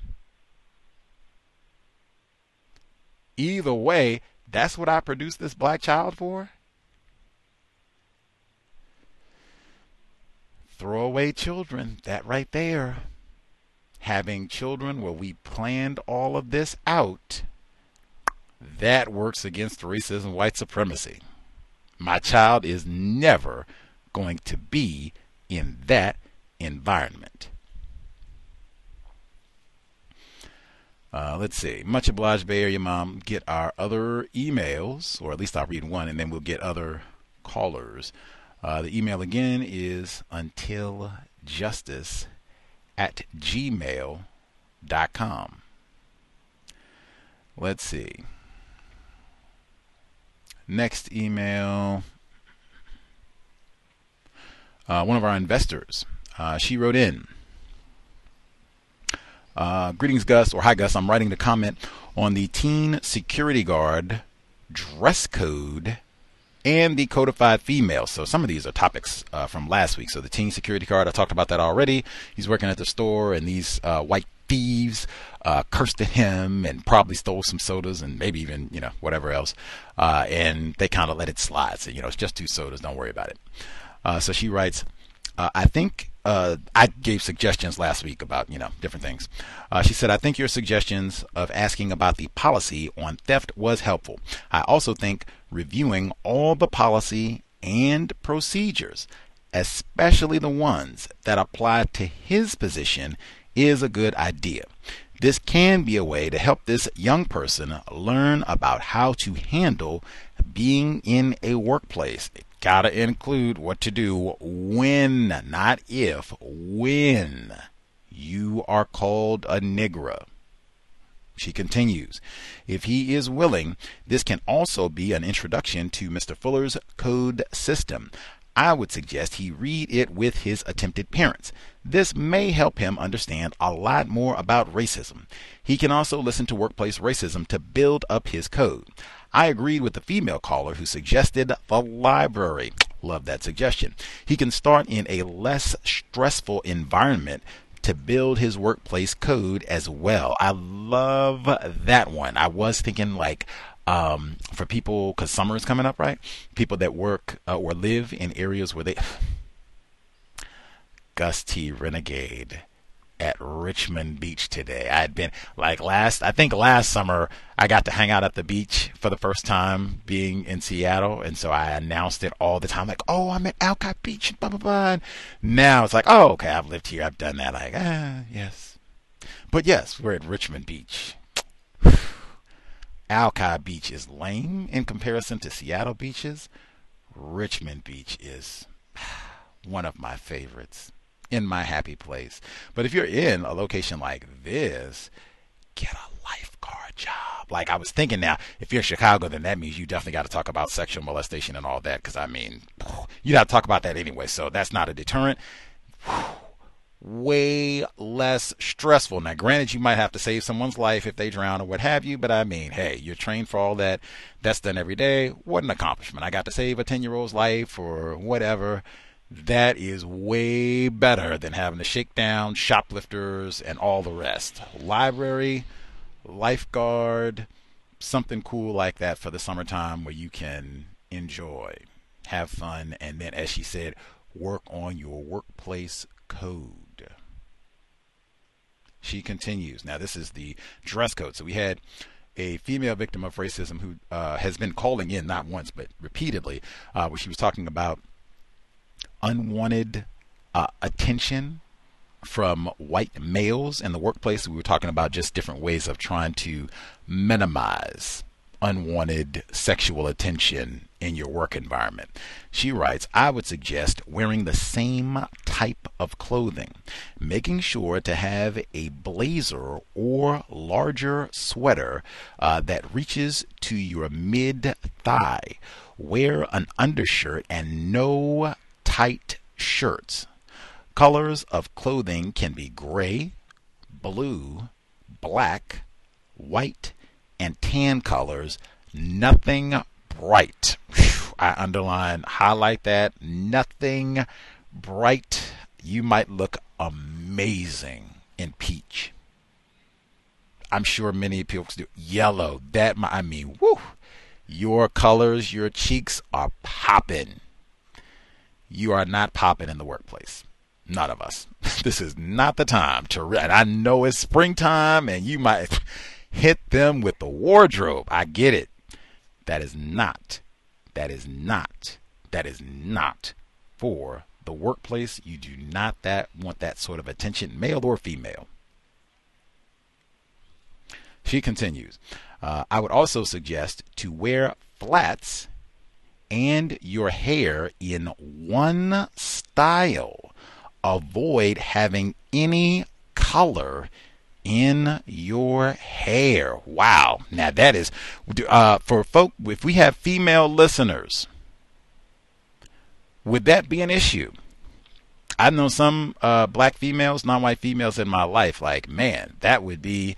They would not be down with being that ho hum and prudish with their hair to just what. Not saying you can't switch it up other times, but just for the work, they see your hair one way if I'm there for five years, year and a half, what you see my hair one way and no color in the hair. Like, wow. What do folks think? Female color. What do folks think about that one? Is that something you could abide by? Or do do we have folks? Maybe I'm tripping. Do we have uh, female victims of racism? That's already your code. They never see my hair any other way. Bam this is how it is every day, or it's wrapped. So you never see my hair. You just see my wrap, black wrap every day, or, you know, she's a kind of neutral color wraps every day. Bam, they don't even see what my hair looks like. Ah, love it. Let's see. Uh, did I get all? No, I didn't. I don't. I don't suggest to wear any makeup unless it's natural looking, plain as possible. That is Gusty. That is exact. I know it's a little bit different to being a female and, you know, being attractive and all that is a part of being feminine. I love it, but for the workplace, especially and especially once there's any hint of, oh, hey, come out and drink with us. And, mm, it's real. Now the dial is real high on prudish. Like, man, sweaters, as she said, blazers, nothing tight fitting. Hair is suited, everything. Plain Jane, absolutely. Every day, plain Jane, even in the summertime. Uh, let's see. Codified female, different topic. Uh, I agreed with Gus uh, that your code is solid. This is why suspected racist is. Com- oh, this was different. Okay, so this is a female that she wrote in uh, last week about uh, sharing sharing information uh, with uh, the white woman. She has a white supervisor, and she's trying to, you know, get her for information and such. Even maybe using non-white people to do this too. Different subject matter. Okay. Uh, this is why the suspected racist is coming after you by using another non white person. Continue with your documentation and email responses. When the non white female calls with a question, I would suggest telling her to hold on and that you will look into it. I like that one. Hang up and email your response to her and email your response to her question. This will document how often she is confused and asking you questions. Now, I like that too. Uh, this is also helpful if she is asking questions about the same thing. You can send her an email stating that this question was addressed on this day and forward your answer. Love it. Love anytime you can use email. Ah, two thumbs up. That's slam dunk in counter racism in the workplace. Uh, so this is her own personal situation. She continues, uh, this week, workplace racism. The non white female nurse classified as Hispanic and black is out with COVID 19. It's like uh, Lupita Nyong'o. Uh, she's out with COVID for the past two weeks. Uh, the nurse practitioner, white female, got upset during a virtual meeting. The staff was discussing ways to stay safe around clients who have committed violent acts. The nurse practitioner was assisting a white male client with his care. She got upset on the call because the case manager, non white female, classified as Hispanic, and the MD, anti sexual white male, asked her why she did not alert them about his appointment. The white female nurse practitioner hung up and left the call. that is gangster. they just asked the question. Like, I'm done. I'm done. I'm done. they said that in the clip. I played that this week. They said, "Hey, we need that creativity, man. You know, being silent." I'm done. I forget all that. Y'all questioning me about the. I'm done. Let's see. What she said, she left the call. She said she also called out the next, and that's extra gangster and gangster. Uh, in my observation, she has never reacted this way about non-white clients. She has become upset about having to assist non-white clients. That is amazing. Wow. Wow. This week I attended a live seminar about oh Jesus Christ, die, diversity, equity, and inclusion. Dun dun dun. You know, some nonsense is coming. Racism. The speaker was a non white female classified as black. The majority of the attendees were white females. I did not put myself on camera, bravo, and I mostly listened to the discussion. That's championship counter racism. A white female from an Eastern European country commented that there are not a lot of Eastern Europeans that are a part of the dietetic profession. It made me think that's seeing a black male in that. It made me think that this white woman did not feel included.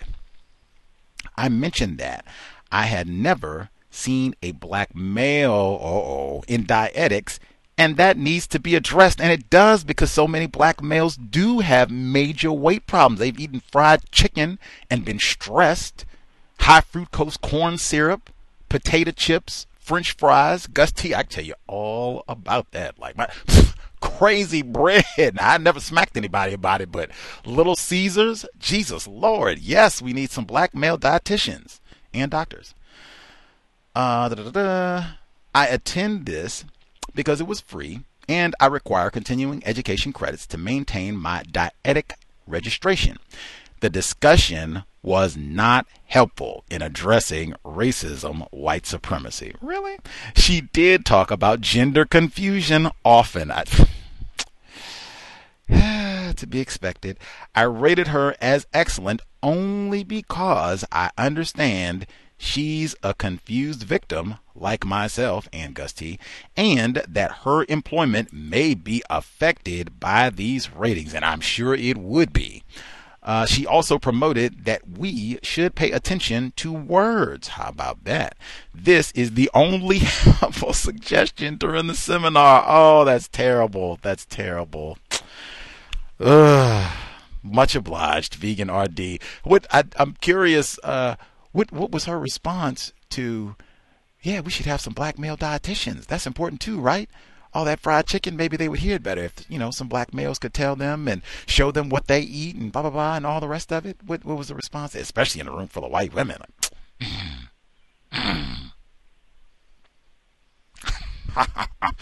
Woo! Much obliged for sharing, though. Uh, diversity, equity, and inclusion, like I said, you know, is going to be some nonsense. Um, the earlier portion though about where the white woman st- I mean that that sort of conduct like that is so unprofessional like that when you see Like she said, she hung up on the middle of the call. They're going over there like, hey, why didn't you, you know, let us know about this person's appointment? Ah! she hangs up and calls out the next day. Like, what kind of tacky conduct is that? And I've said that consistently in terms of in the workplace being vindictive, vengeful, spiteful. Like, what is all this? Like, you're taking it personally. Somebody just, hey, I say ask questions all the time just to get clarification. like, especially, especially it sounds like we're talking about safety, unless I misread. I thought she said this all started. We're on the um, virtual call or whatever. Hey, what do we know for client safety? You know, if client might have some sort of violent history and all that. And this is the call where you get an attitude, take something personal. Ah, and I'm not even going to show up for work tomorrow. Nah. In a workplace safety like that, that's how we handle safety here. That's how we handle being questioned professional. Those are the type of things that I would really like document, note, and I would bring those up as questions, especially if anyone had the audacity. They want to talk about professional conduct in a workplace. Like, really? Do you remember that Zoom meeting where, you know, such and such hung up when we were asking questions? We were talking about client safety and everything, and she hung up on us and didn't even come into work the next day. That's the sort of thing I'd be. Like, professional standards. Like we can all be upset about things and you know have different opinions and all that, but I mean, wow. And and professionalism. Now, if a black person did that, you might not even have to get to the, you know, I hung up on the Zoom call and called out suspiciously called out the next day. Like you wouldn't even have to get to the person. Just the first part. I just hung up in the middle of the Zoom meeting after they asked me a question I didn't like. I didn't like your tone in that question. Are you? Come on, come on, come on. Uh, much obliged, Vegan RD. The email until justice at gmail.com. The number 720 716 7300 the code 564943 pound. Press star 6 1 if you would like to participate. Now, see, I told y'all the switchboard was acting a little weird. Everything has been weird. Uh, computer, everything has just been acting goofy. Uh, our caller in Ohio was one of the folks uh, who had tried to call in this past weekend, but you know the line was acting goofy. Uh, caller in Ohio should be with us as well. And again, if we have any females, is your counter racist code about the hair? You could do that or you already are doing that. I would love to hear feedback on that one because I think that is woo super constructive. But wow, I don't. I could. I feel like I I, I would know some females who you know, hey, you gotta be joking. You think I'm gonna wear my hair to work the same way every day forever?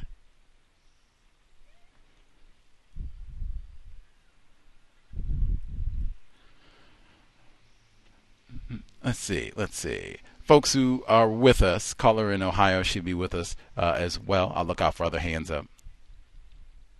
How's it going, Gus?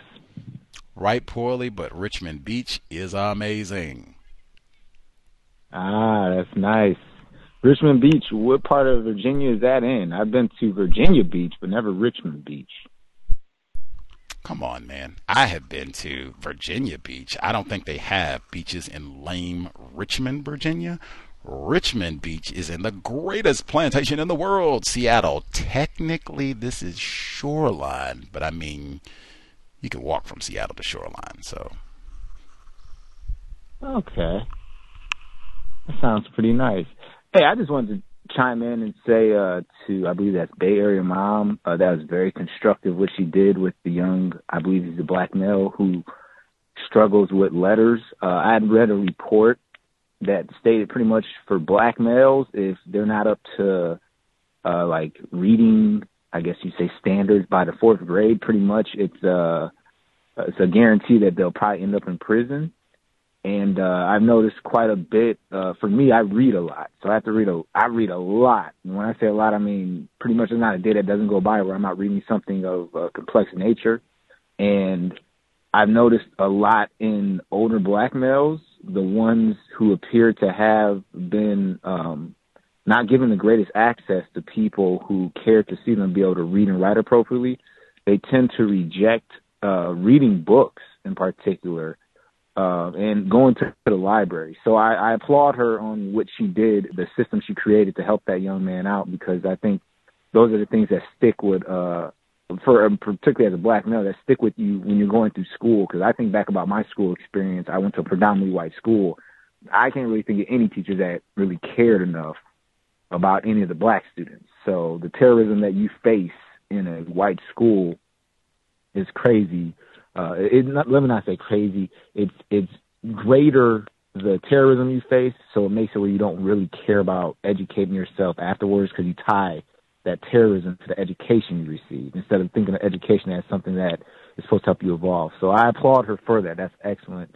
And also, it's awesome to hear the perspective that women are bringing to the table in terms of how they conduct themselves in workplaces in terms of workplace racism. So hopefully we'll hear more of that because it does give males insight into you know the, the situation that females find themselves in when dealing with racism because it's a little bit different for us as black males uh, in which what we deal with when we're in a workplace or even in a business environment, even if that's from an entrepreneurial perspective, it's going to be different. So hopefully more females are writing with their experiences so that we can share knowledge and hopefully create greater understanding.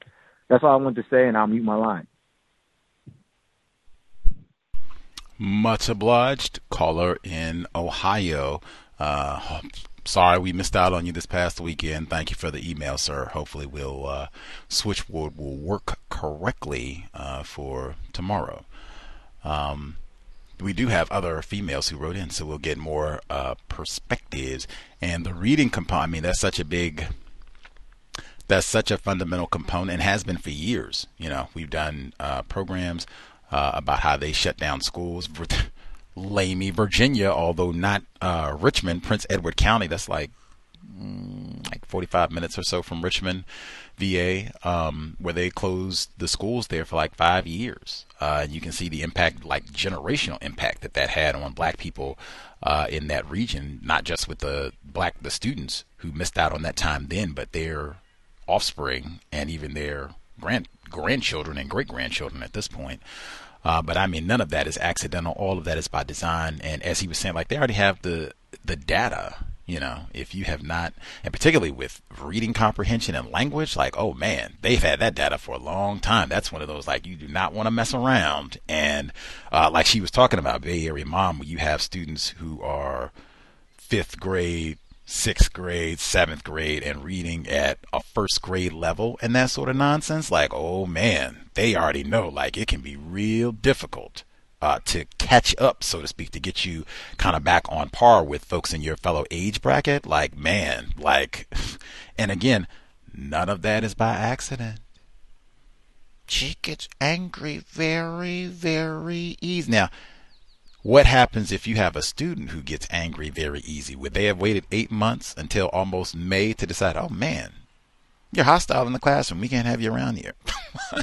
you got through the whole school year basically before, we had any disciplinary action. Hmm.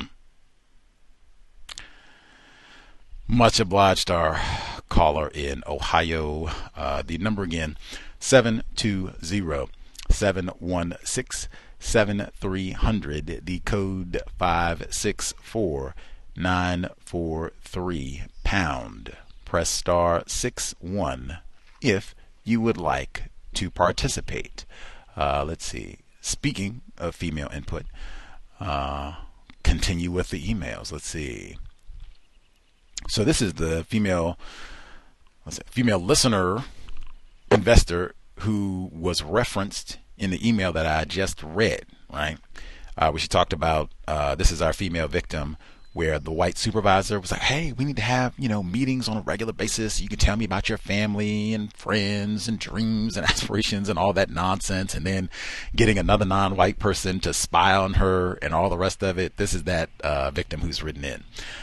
Uh, okay, she said, uh, "Greetings, Gus and callers. The female of the species is more deadlier than the male. My racist, for some reason, she has racist all caps this time. My racist manager continues to use the non white black female who reports to me as her tool. The non white black female is also a dangerous and manipulative individual. This is fact, not name calling. Yeah, those are adjectives. Uh, last week, I outlined how I set agendas for meetings with my manager and the non-white female and sends and send emails outlining the actions. It's performance appraisal time, and I did the review with the non-white female. It's clear they got together in advance, and the non-white female has been given the assignment to stop me putting things in writing. Wow. As much as we talk about like documenting, and in fact, the email that I just read, she was talking about this victim and she said, You did such a great job. Keep it up. Excellent counter racist work, which I agree with. And she said, The reason they're coming after you because your code is solid. Document. She was one, she said, uh, email when uh, this victim when she keeps you know harassing you or yeah when she keeps harassing you like oh wait a minute i forgot how do you do this how do you do this and we already covered this don't respond via phone get off the phone and email her your uh, your response. That way, there is documentation of the fact that she's calling you with these same questions. You haven't invested all these times telling her things over and over again, and there's a record of your response, right? She's saying that she thinks this non-white female is that's her assignment. Report back, document what she's doing, and get her to stop writing things down. That is amazing if anything, I would write more now because I just I don't recall any point in my life where white people were that concerned about me documenting anything. Like that that someone has that as a job now like like I almost have to say, man, what what what exactly led you to conclude this, ma'am, if you're listening? Like what did she do? How did you come to the conclusion that is her assignment? Stop you from writing things down. Because I mean, hey, we said we said that like 15 times already today. Lots of different people, Mr. Fuller, lots of folks. Document, document, document. Let's see if we get it in the email. She continues. Uh, so that's her assignment. Stop me from writing. She claimed that she is unsure and hesitant about how to engage with me, claiming she doesn't know when to email me or call or contact me via Zoom. I was not expecting this and pointed out how that day she had done all of the above and that this has always been the case. I also encouraged her to use all three mediums as when necessary. She stated that we had not discussed ways of working and that she would have expected we did so when we first started working together. At this point, I was clear this was coming via my manager, who has, by the way, not done the same with me in terms of going over uh, work flow or how we're supposed to ways of working, all of that. Uh, I said we can discuss ways of working, but she will need to understand that her manager and I will have expectations. She said she was fine with that, but it's clear she is not. She then told me how her previous manager, white woman, who is apparently very posh, non-white females' words. Now that even like what what what does that have to do with our work environment? Like that I mean and particularly put that in context of our wardrobe discussion. Do you mean she's posh like her dress? Her decor in her residence? Her vehicle? How does that relate to the job that we're trying to accomplish? These are questions I'd be thinking. I don't know if I'd ask, but I mean that's she and see that's a part of the fakery. Those white people, a lot of times, they can put all kinds of nonsense and be totally incompetent. And ooh, look at that Louis Vuitton bag. Ooh, look at that. Look at that. Ooh. White man. Ooh, look at those Ferragamo shoes. Ooh, look at that. Look at that. Wait a minute. I think he I think he misspelled the company name on his resume. Like, wait a minute, whoa, whoa, we got Mark Fuhrman. He doesn't even have a GED. Whoa, whoa, whoa, whoa. Actually, Mark Fuhrman did get a GED, but he does not have a high school diploma and did not complete community college. Visited three. Posh, let's see. Uh, the white woman who is very, apparently very posh, the non white female's words. The white woman told her how she liked working at the start of their relationship. White identification and how. I've also given her the opportunity to put forward agenda items which she has never done, yet is now claiming she cannot talk to me about her work and that I do not give her feedback in writing or verbally. I pointed out examples of when I have done exactly those things most recently the day before. She then accused me of not asking about her well being, despite the fact it's the first agenda item on our weekly meetings, and I've talked to her and made accommodations due to the fact that she has severe hay fever, including ensuring she only has to come into the office one day a week until the pollen levels drop. She claims this is not her well being. My goodness gracious. if if you got hay fever and we have adjusted the office calendar to the pollen concentration, how is that not your well being? Now, and this is another example like sometimes I just process it as when things are it's it is beyond the things that are being said, the accusations, or whatever it is, the conduct, it's not just that this is contradicting evidence, logic. This is like drifting into the realm of, I mean, insanity. Unless you have, as she said, you and some race soldier sat down and you have an agenda concocted that is totally not connected to evidence, your experience.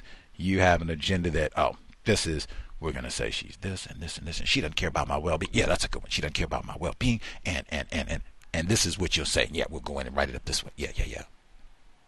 At minimum, we can get her on the defensive, which is great. That's what they do to victims, but that's why it's always great to have documentation so that you can just whip out, oh man, here's our Zoom conversation. We talked about your hay fever here and made some accommodations for that and feedback yesterday about what our expectations are. Like, oh, we got phone records here where you contacted me for clarification. I emailed you back. We got the date and time. Boom, boom, boom, boom, boom. Documentation. Gotta have, when you're in an environment where you have a lot of people who are deceptive and accusatory, documentation everything. She continues. so, accommodating her hay fever is not her well being.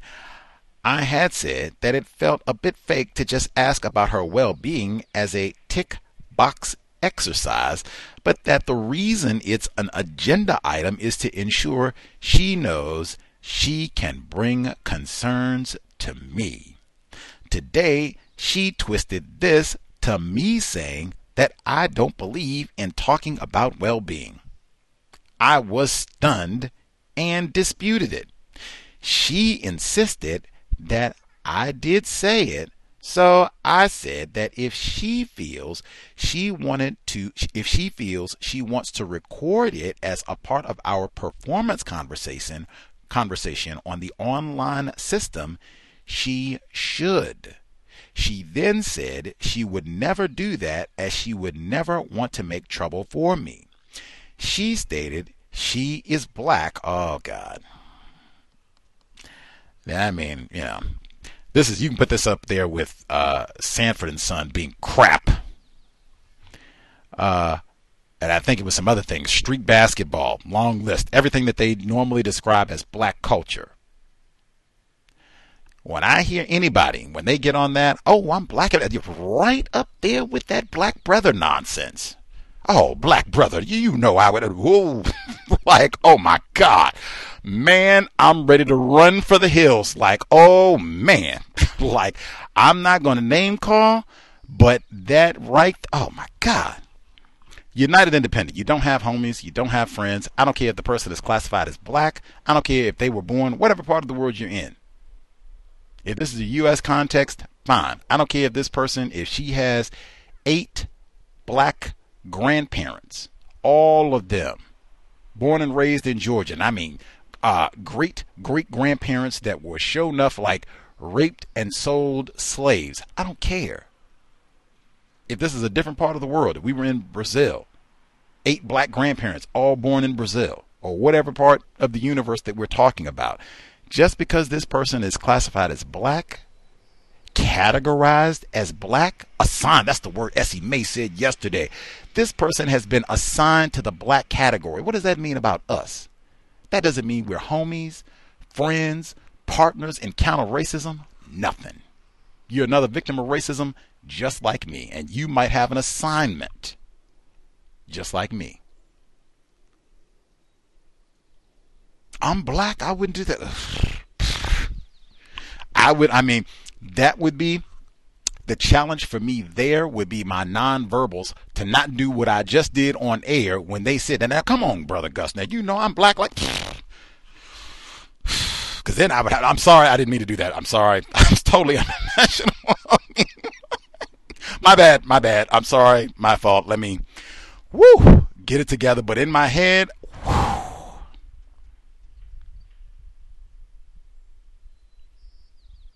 United Independent, you can never, under any, any, any circumstances, this is not my black sister. This is not my black brother. I mean, unless like you all share genetic material, Christmas or whatever, like we got pictures, you know, I was at the hospital when you were born type of thing. You are my brother, like for reals, for reals.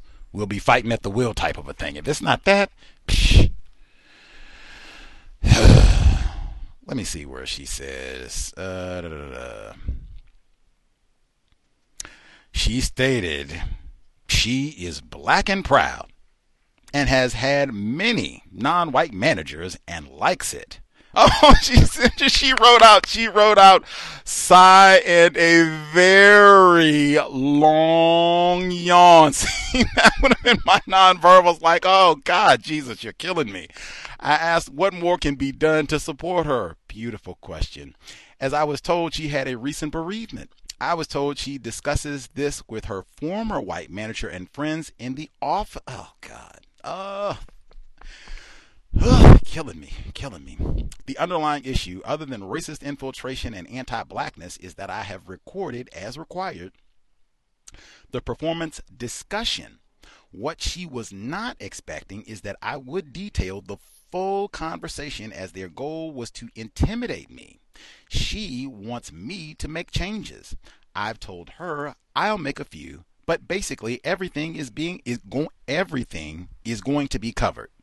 She also brought up the fact that I had typed the warning in the meeting chat, but did not call her to check on her well being because she had a headache the day before.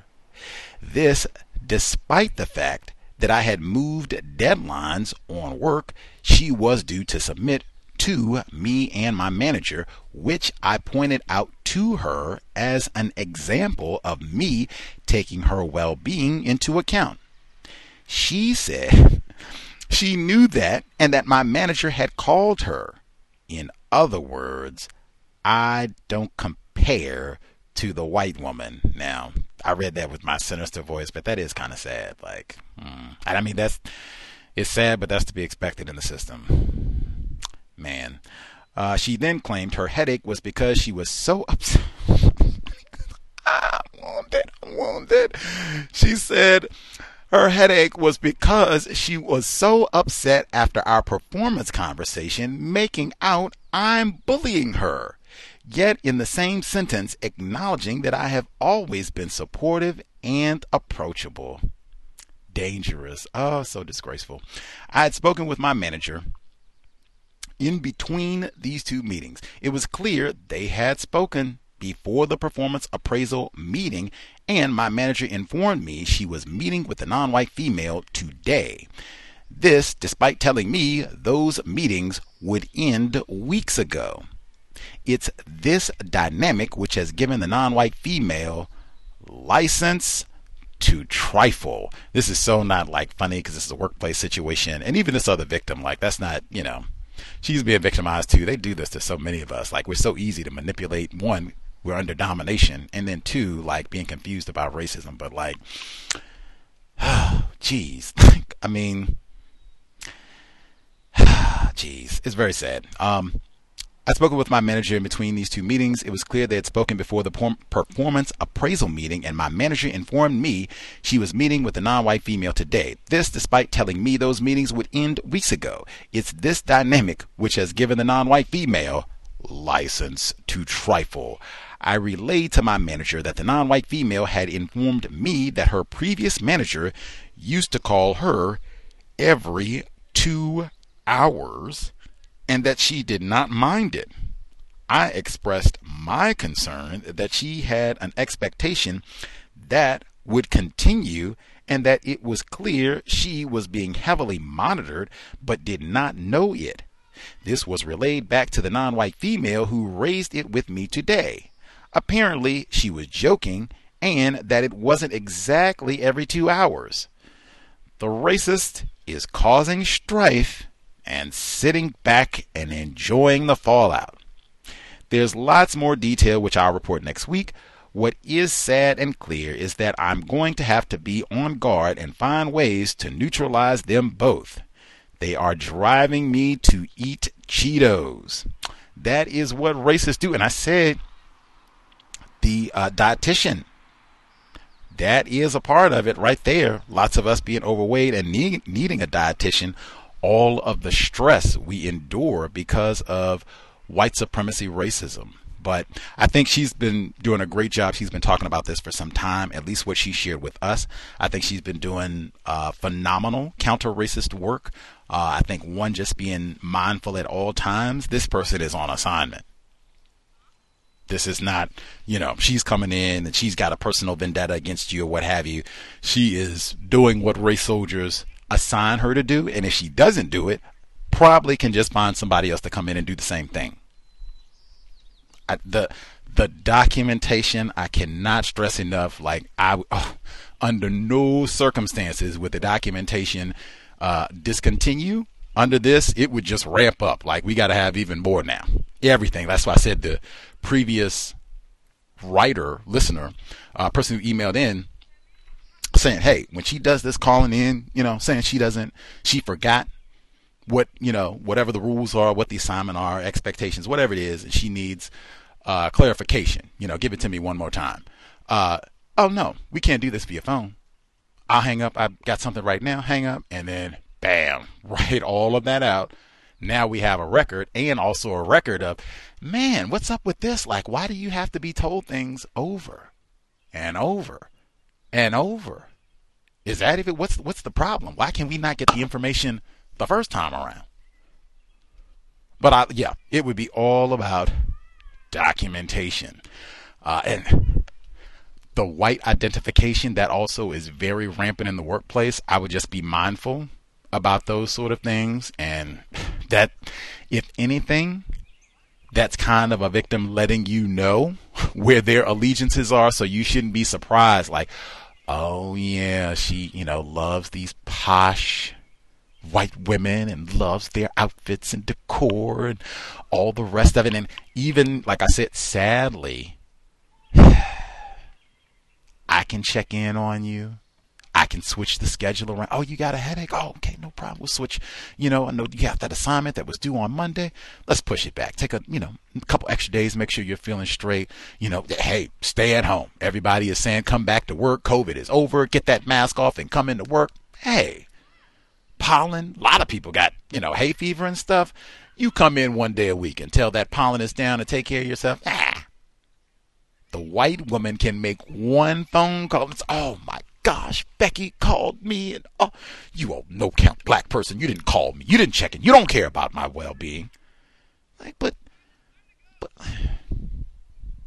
that that's the type of thing right there talking to your offspring. Like, I think that's one of those that might be difficult to kind of fully grasp if you're not like observing it, witnessing, maybe even experiencing it. But oh man, I would have been like, I think probably all of us, I was speaking for myself, but I think all of us probably would have been way better, way more constructive in how we function and even think in a workplace environment if we had been told, like, hey, I don't care how many times they, hey, black brother, black sister, I'm with you. You know, we got to stick together.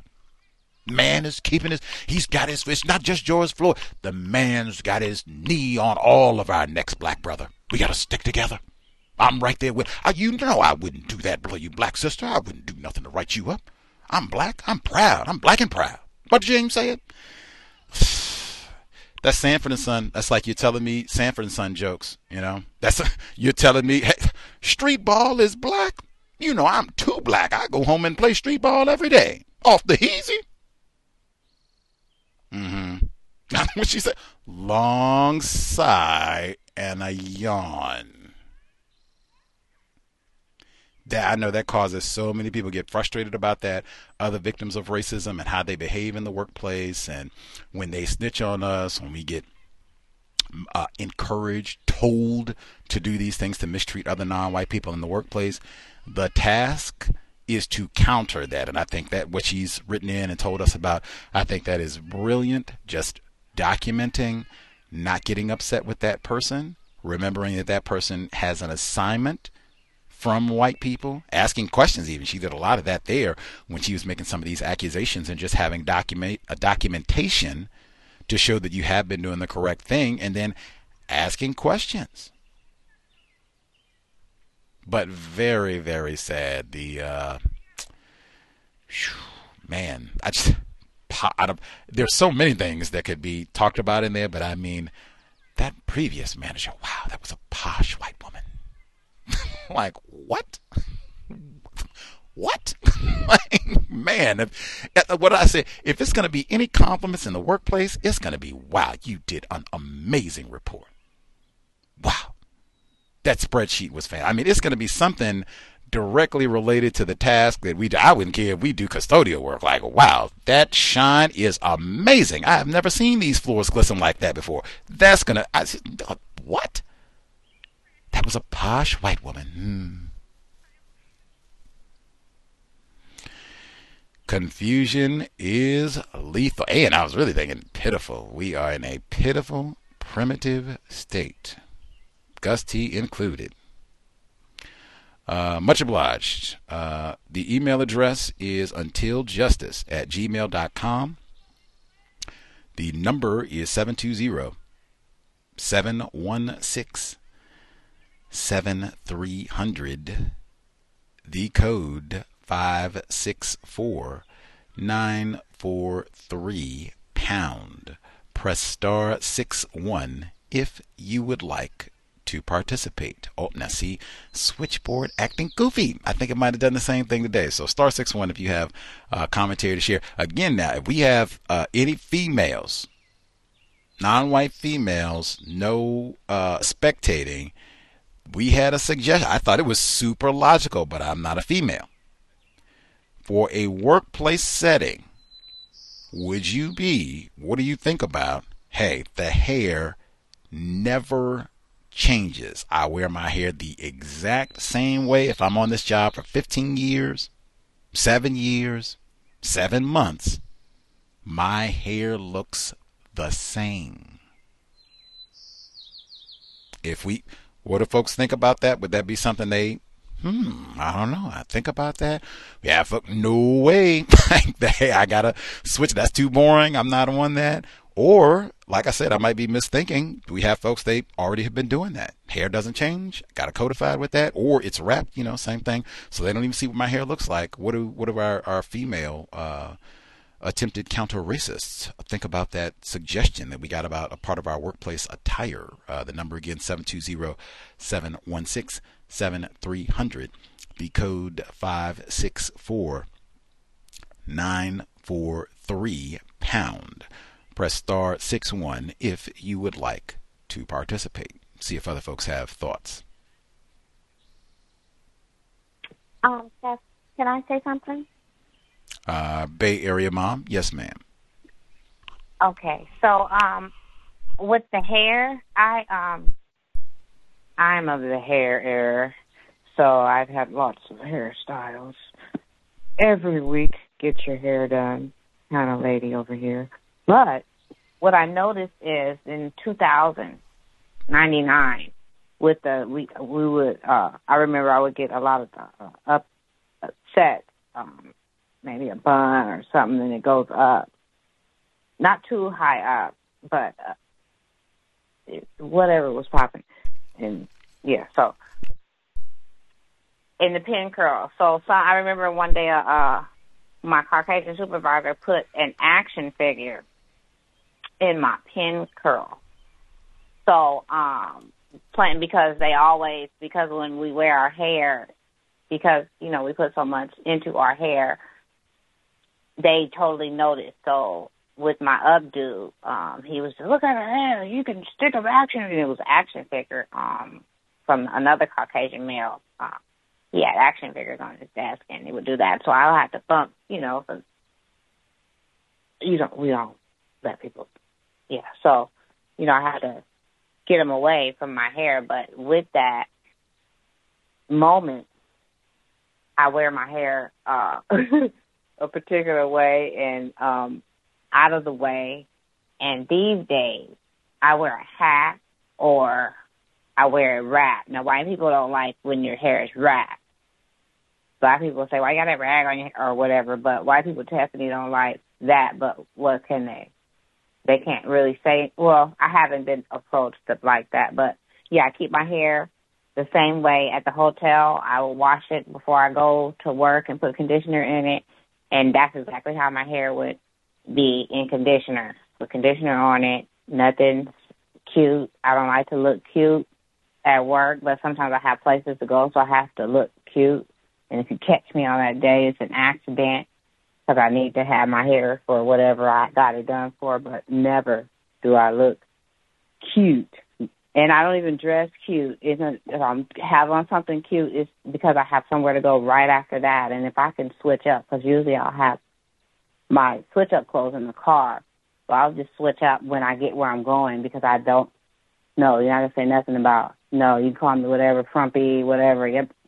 So that's it. Thank you. Much obliged, Bay Area mom. She said he put an action figure in the pin curls. That's what I've seen. Like that's why I say like it's just it's not no no aspect of the attention in the workplace is constructive, even from non-white people a lot of times. Um, just from what I've seen, like I'm not interested in the fashion show and you know, to be critiqued. Like we're not walking the red carpet and doing our, you know, shots for Instagram and all the rest of it. Like we're going to work. I'm not on it the other way either. They see that, mm-hmm, I like that. Why? Because that's how this whole conversation started. How do we minimize all that unwanted sexual attention in the workplace? So all the way around, like, and and all that. Oh, let me touch and do this. Oh, look at that. Shh try to eliminate as much of this as possible, even if you work, as I said, with non white people. Righty, as I said, Switchboard was acting a little goofy, so let's see. The folks that we missed totally who have a hand up uh, should be with us. Uh, folks, we missed totally if we have female callers who, you know, have commentary on the hair, or if you have your own situation you want to share, proceed. Hi, guys. Um, um, good evening. I actually uh, called last week and I have a few updates, and I also want to add to the current topic. Um, but first, I wanted to ask you um, when I called last week, um, I accidentally um, said the, uh, a name of the um, white. Uh, supremacist suspect who was terrorizing me at work. I didn't say the first and last name. Is there any way I can maybe email you the timestamp and maybe have you um, uh, blank that out or void that part of the audio? Uh, please do. Uh, it's I guess it's been up for a week, so it would. Um, it's been up for a week, um, but yeah, I could do, but it's been up for a week. It's been yeah. I just I kind of started thinking like that. You know, you get carried away, and I was like, oh man, I, I don't want that to be online. But hopefully, they're not listening and or watching. Um, so to first uh, answer the commentary, because I was the one who called about uh, getting the unwanted attention. For me, I don't really. Um, I pretty much kind of just wear my hair um, for the most part in a high, like a, a, a bun uh, for the most part. Um, when I do change my style, it's usually uh, my my hair is natural. I you know I don't um, uh, relax it. Um, but when I change my style, it's usually just a flat iron and um, kind of like a uh, what do you call it? Um, more like a, just a bob. So I, I don't. I try to you know I don't really have a fancy you know hairstyle to um, you know call attention. My go-to is usually just my um, bun, my high bun, and that just kind of works for me. So I wanted to kind of share with you what I did at work, and then I wanted to give you a brief update. Um, I did actually turn in my resignation um, a few days ago, and I did it in a way where um, I filled out the form via HR. I didn't sit down and talk to the um, white supremacist uh, terrorists, you know, or any of his cohorts. Um, so I just turned it in and just kind of went on with my day. Um, soon after, a white female, I would say maybe a few hours later, I guess once it went through HR and trickled that its way back down, a white female manager came in, closed my door, um, basically was asking me to stay, to, you know, reconsider, um, you know, turning in the resignation. Um, then later that day, I had a the there's the white male terrorist um, who is in charge, and then there is the number two white male terrorist.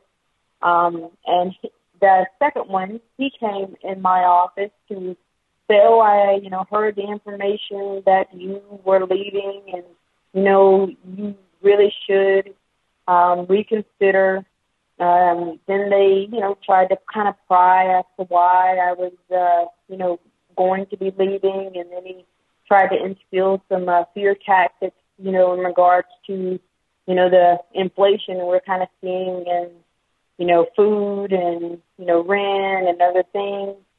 And so um, then finally, the terrorist himself, so this is the third um, terrorist But the final, the culprit, I would say, um, came into my office and, you know, discussed, you know, with me. And of course, you know, I know I cannot, you know, tell the truth because obviously, you know, he knew what he had been doing.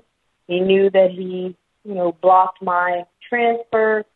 So I'm not going to, you know, repeat those things to him. Um, and I, you know, felt a little pressured and kind of gave them information that, you know, there was going to be some scheduling conflict that were going to be coming up and, you know, this schedule wasn't um, going to uh, be conducive um, for continued uh, employment due to some, you know, personal changes. Uh, and then they went in to feel, well, you know, we can work with you on your schedule. You come up with something and we'll figure out some way to uh, work around it. So uh, that was kind of an unintended consequence. Um, I don't want to be overly long-winded. Just wanted to uh, give you an update, and you know, ever since then, um, I've also had the executive uh, director um, call me in his office and say, you know, we have a tendency to, you know, get busy and we don't show as much appreciation as we should, but you're doing, you know, a wonderful job and we sincerely, you know, ask uh, our request that you know you consider staying. So that's at least four to five people. Um, so I, I just wanted to just provide an update, but I, you know, I did go through with that process and uh, did not expect um, all of this. And with that being said, Gus, I will mute my line. Thank you for listening. Yes, ma'am. Got a twofer. She gave a hair response and then an update on her situation. Um, we've heard, I played one of the reports that I played that I forgot to even discuss. They talked about the staffing shortage, and I played a number of reports about that. And they said that, and, and they were talking about in the medical profession staffing shortages, and they were talking about how low the pay is. That's one reason. Uh, and I said that's uh, that is a lot of non-white people in those low paying jobs taking care of the silver tsunami old decrepit racists.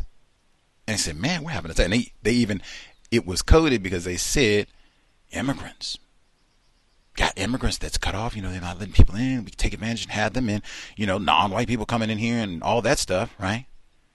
That's cut off, and then people are retiring. They don't want to do this. They got low wages. Ah, who's going to take care of these old white people?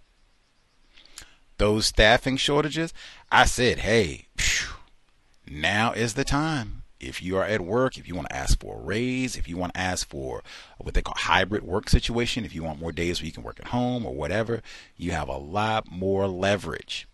One of our investors, the Black African, said that, even though they were all sadistic about it. And, you know, oh, are you upset? You upset? Seems like you're upset because you didn't get the. They did all of that but they do want to keep him because he does good work. And hey, we got staff shortages. We're trying to keep the people that are competent and show up, even the niggers, if they're competent and they show up. And so he did get his raise and all that afterwards.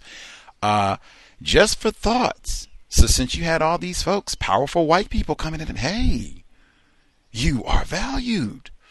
Man, think of what what can we do? It's a scheduling of we we can handle that. Let us know what we can do and we're gonna hey, call them on their bluff. You wanted a transfer. Can that transfer be made available? That would be at least one. I was also thinking salary increase. Like, if they made that transfer available, would you stay?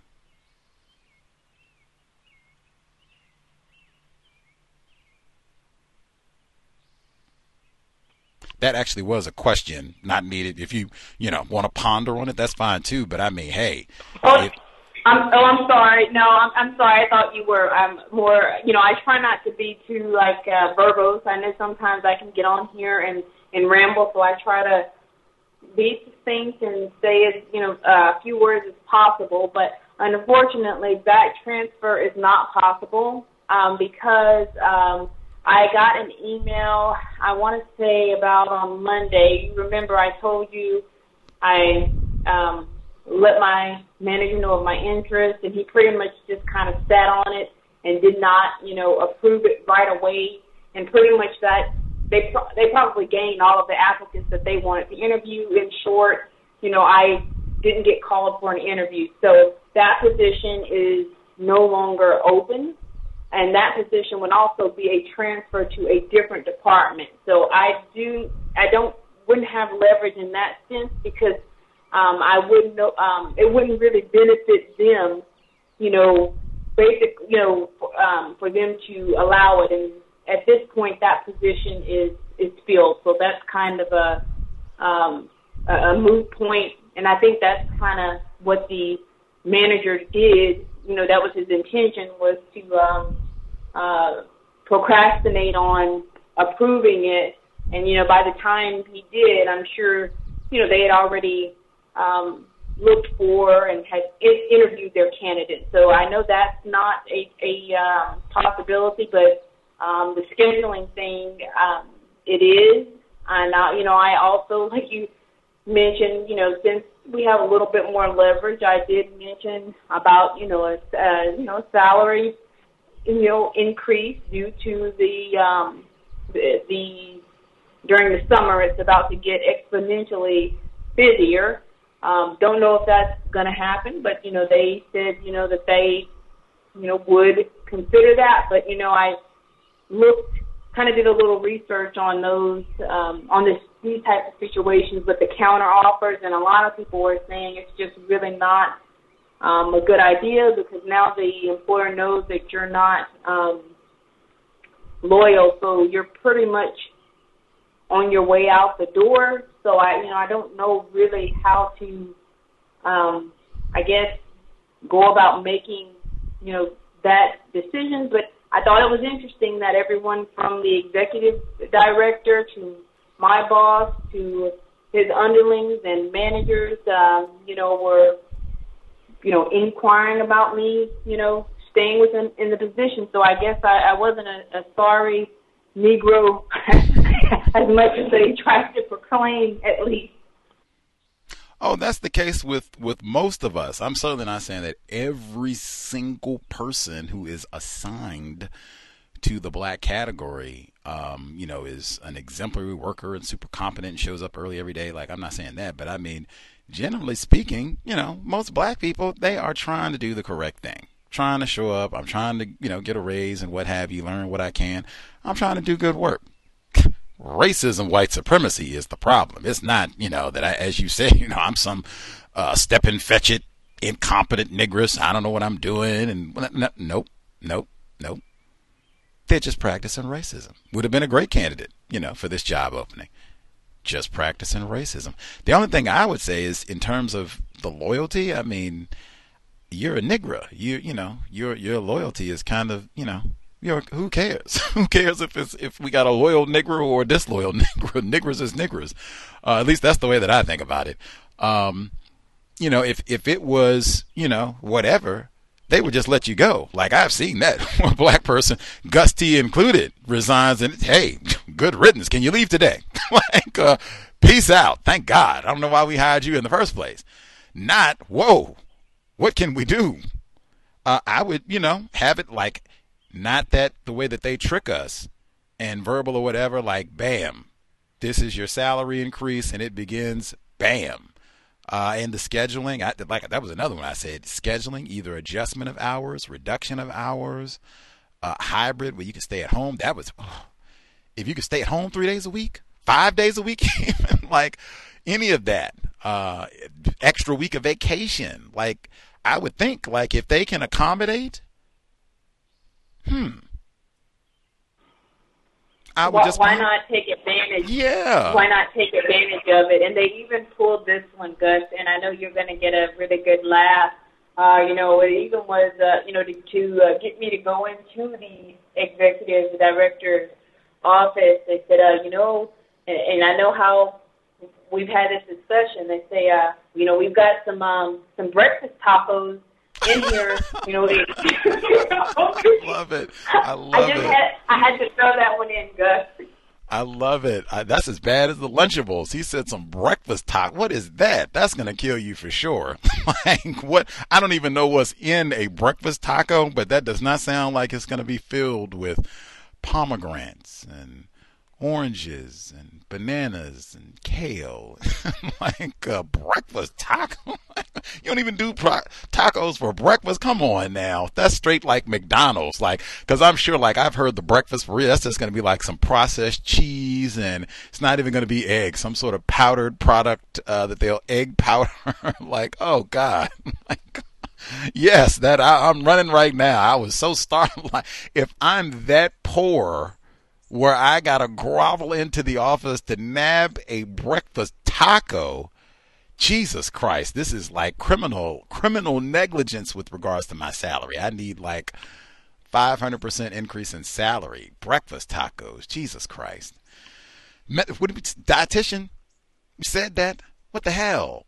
It's 2022 and they're they're peddling uh, breakfast tacos. And then what man, got the gout and all these medical problems. Man, what is going on? Get another breakfast time. See that? Lord Jesus. Uh, lost my train of thought. The other folks who dialed in that we missed totally. Uh, the number again, 720-716-7300. The code 564943 pound. Press star six one if you would like to participate.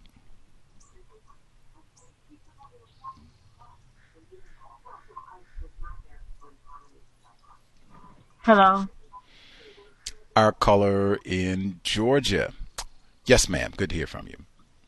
Hello. Tax um, season. Um, yeah, that's what I'm calling about. Um, thank you for taking my call. I hope everyone's having the best evening they can have. Um, I had two jobs. One it didn't work out. Um, I did the best I could. I guess it wasn't what they wanted, so it was a contracted job. It was over. I don't have any feelings about that, but they told, I guess, the employment agency that it was because I had the TurboTax job when they said I can work the TurboTax job at the other job. So I'm like, well, they said I can do it. I asked them because you have to ask, and it was. They said yes, you know, as long as you do the other work.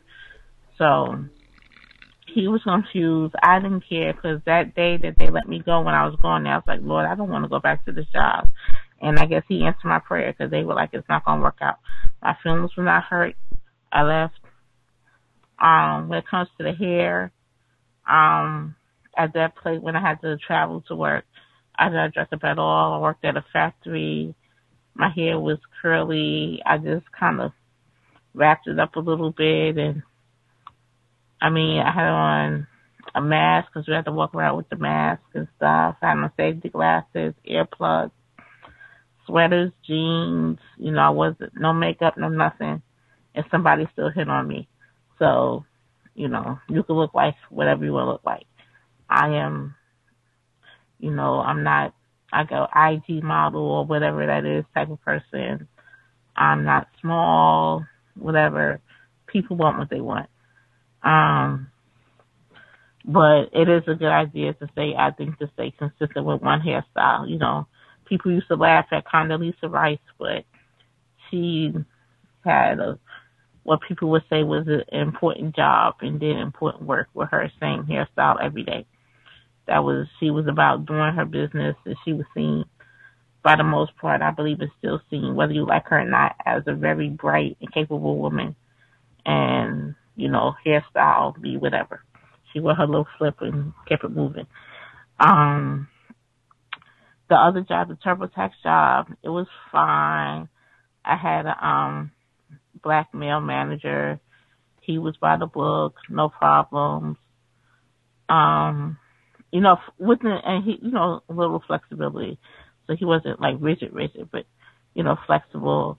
Um, he had a very good team um, I was kind of a support to the team, so I wasn't, I wasn't, I didn't really contribute that much to the day to day numbers because of the role that I had. Like I said, I got a promotion.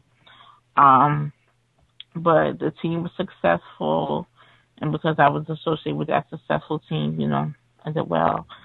Um, we had uh, I had my evaluation meeting on yesterday, he was like, "You're in, you were in this group. You made the target bonus. We want you to come back next year." That was it. That was all. I think we spent the other time just talking about the work dynamics, um, and being part of the group and how that was. Um, I was, I would say, I was fairly well liked to my face. I don't think anybody said anything bad about me. I don't know. In the group, um, our group was we had 25, maybe seven black women, one black, well, black females, one black male, two females classified as Hispanic. I don't know, white Hispanic, black Hispanic, I don't know, Hispanic. Then the rest of the people were white. Um, they complained about the black guy. Um, they complained about the white guy too. Um, some well some people. Um, I was there to do my job, and if you're not messing up my money, I'm not messing up yours. So that's how I took that. I worked at night. I made people laugh. They asked me to come back. Pretty simple. It was again with a promotion, you get a little bit more political in some things. I had a little, I don't want to say scuffles, but well, I didn't find anybody, of course. I work virtually, so of course I'm not going to find anybody. But um, I wanted to take accountability for what I do, right or wrong. So I thought I had made a couple of missteps, but I didn't.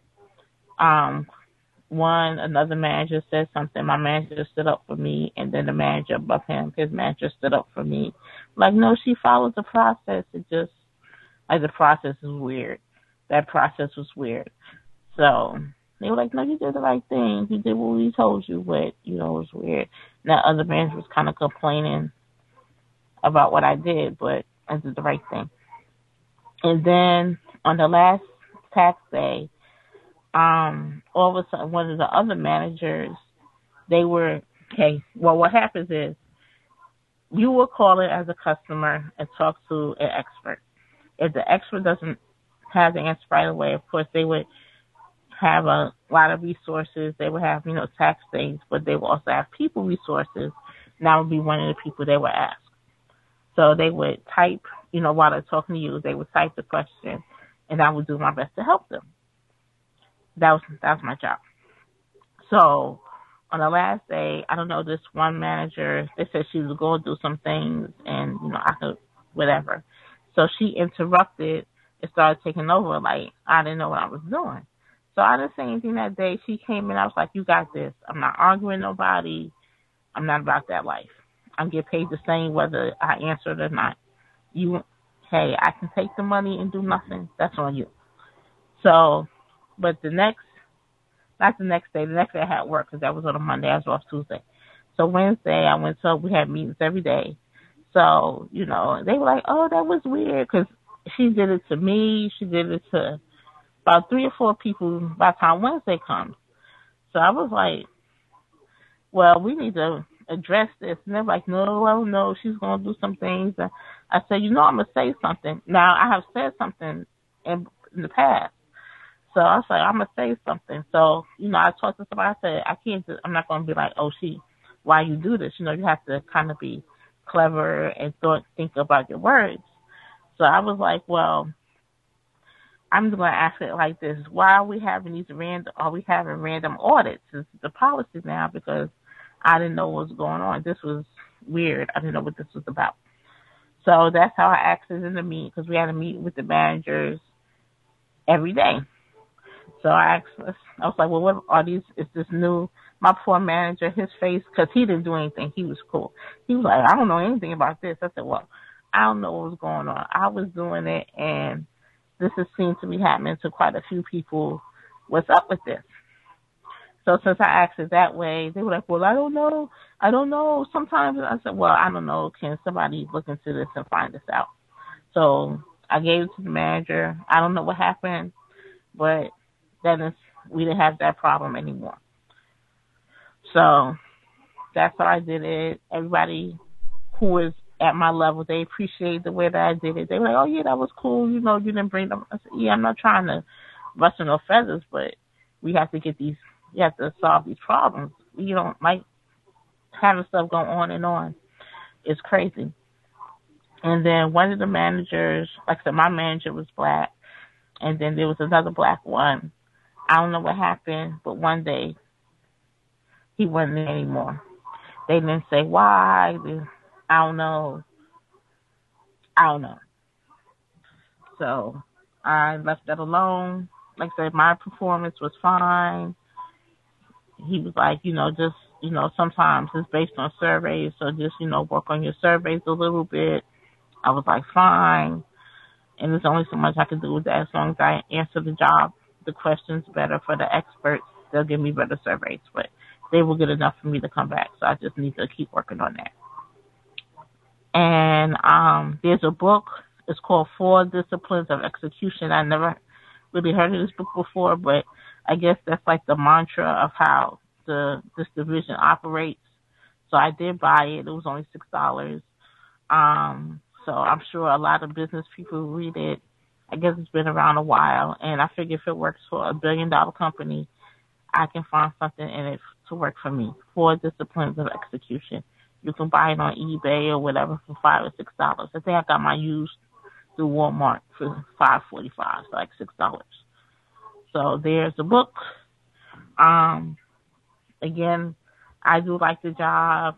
I'm not trying to really be a manager because it's a lot of hard work, and I've decided if I'm going to work that hard, I'll work my own company. So that's something I'm thinking about doing, but I can do that for now, and that's it. Thank you. Much obliged uh, for our caller in Georgia. Reading more important than watching television Four Disciplines of Execution. Hmm. Uh, our caller in Florida also with us. Uh, did you have commentary, sir? You should be uh, with us.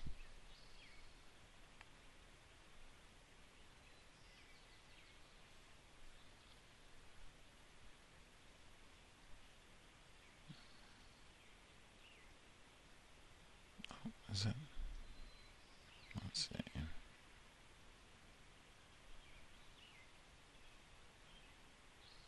Hmm. Or I thought he was. Let's see.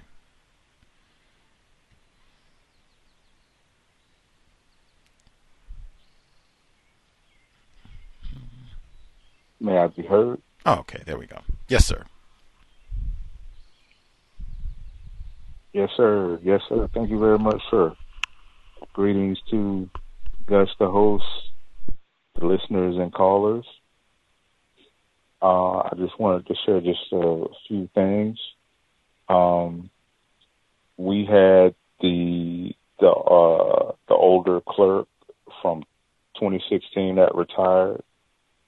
Uh, he is the current clerk's father, and you know he was, you know, because I guess he hadn't seen me in like six years, and um, I guess was complimenting on my appearance, you know, saying that he was he was jealous or something like that. Um, and another one, the reason he came in today was because the warden number one, and the, the second one is a, a white man who took her place. I will give them the code name. Um, the second warden, she the first, because she started the whole uh, gang, or the whole uh, clique clan.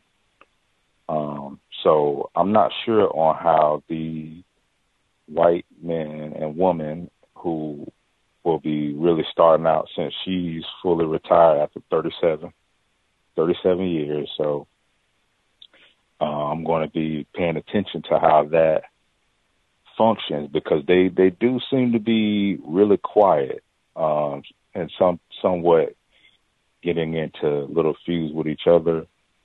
Uh, but I had just two or two or three reports. There was uh, an incident where my mom she made a report to me that it was two. These are really I'm going to say that they're white women, um, classified as, as white. I'm going to say that where they approached her talking about or asking if she had some incense because they say that they get rid of demonic spirits and all of that. So she didn't take too kindly to that and said, "No, I don't have that. Don't ever ask me that again."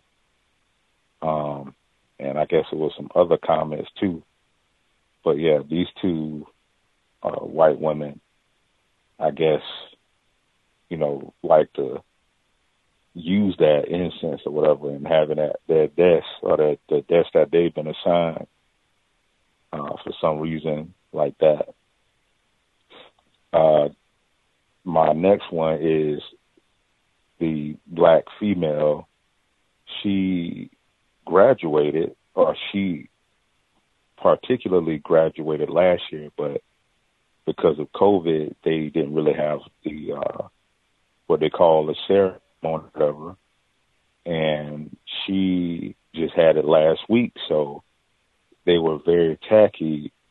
Other clique members that are on my side of the building, on the side of the building that I've been assigned, that portion of clique members uh, showed up with uh, cake, balloons, um, cards, the, the the typical tackiness, and it was a lot of hugging, right? And I still, I'm the only one in, in the space that have my partition glass still up. And I wear a mask. They hugging, they're hugging each other. All right, and then they went out to get her some more things for lunchtime. So, um, I just think that that's uh, trying to be manipulative and deceitful. And my uh, last one is there was um, there was a another another report in the traffic area where the black female that works in that area was speaking with a I think this was a white woman on the phone. And sometimes some customers will have you know their partner in the background or some relative or an acquaintance in the background. So she said this person became really um unruly and I'm going to say practicing racism because it was reported to me that uh, the white man in the background said, "This dumb nigga doesn't know what she's doing." So she uh, hung up the phone because the the clerk said, "If you know, if you get a customer like this that's being rude, know, hostile, racist, unprofessional, you can hang up the phone. So she pretty much hung up, and that person then called back. Uh, so I, just, I wanted to uh, share that. And the the warden, I think she's going to leave her influence behind, but I think it's going to be some differences, some changes coming about because she still was committed to practicing racism, would not blame me would not blame me a mail bin, my um, supervisor had to go and do it for. So I suspect she's, I strongly suspect she's a racist too, because she could have uh, said, "Hey, you know, why don't you want to bring him to the bin?" You know, nah, just it's just still in the back. It's still in the back hallway. So um, I wanted to share that, and that's pretty much all I have to say. And uh, thanks for allowing me to speak.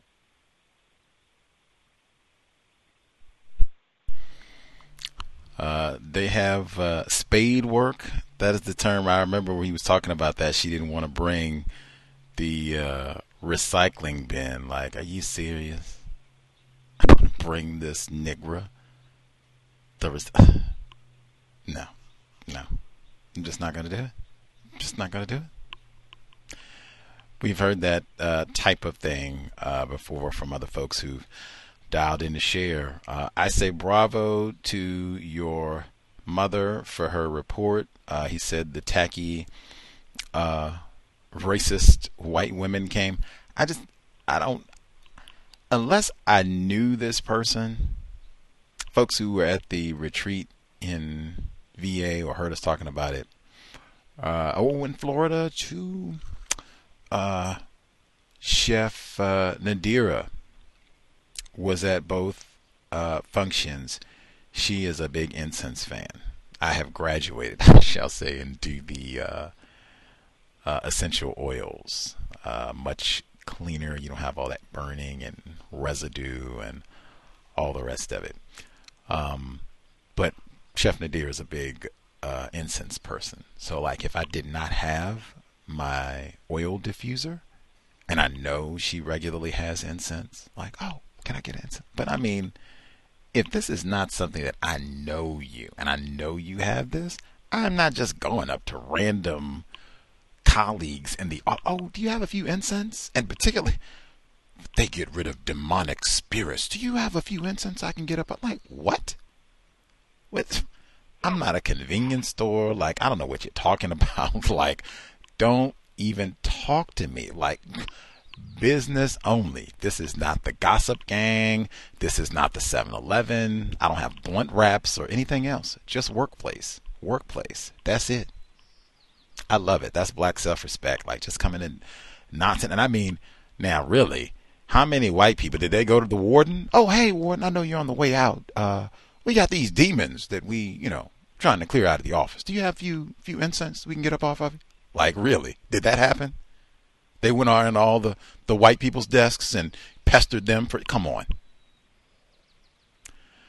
Uh, the and I'd already said now, so we got the 17 year old at Little Caesars called a Nigra. We had uh, Cal's listeners dial in about wrote in, excuse me, about being called a Nigra. We called into about being called a Nigra.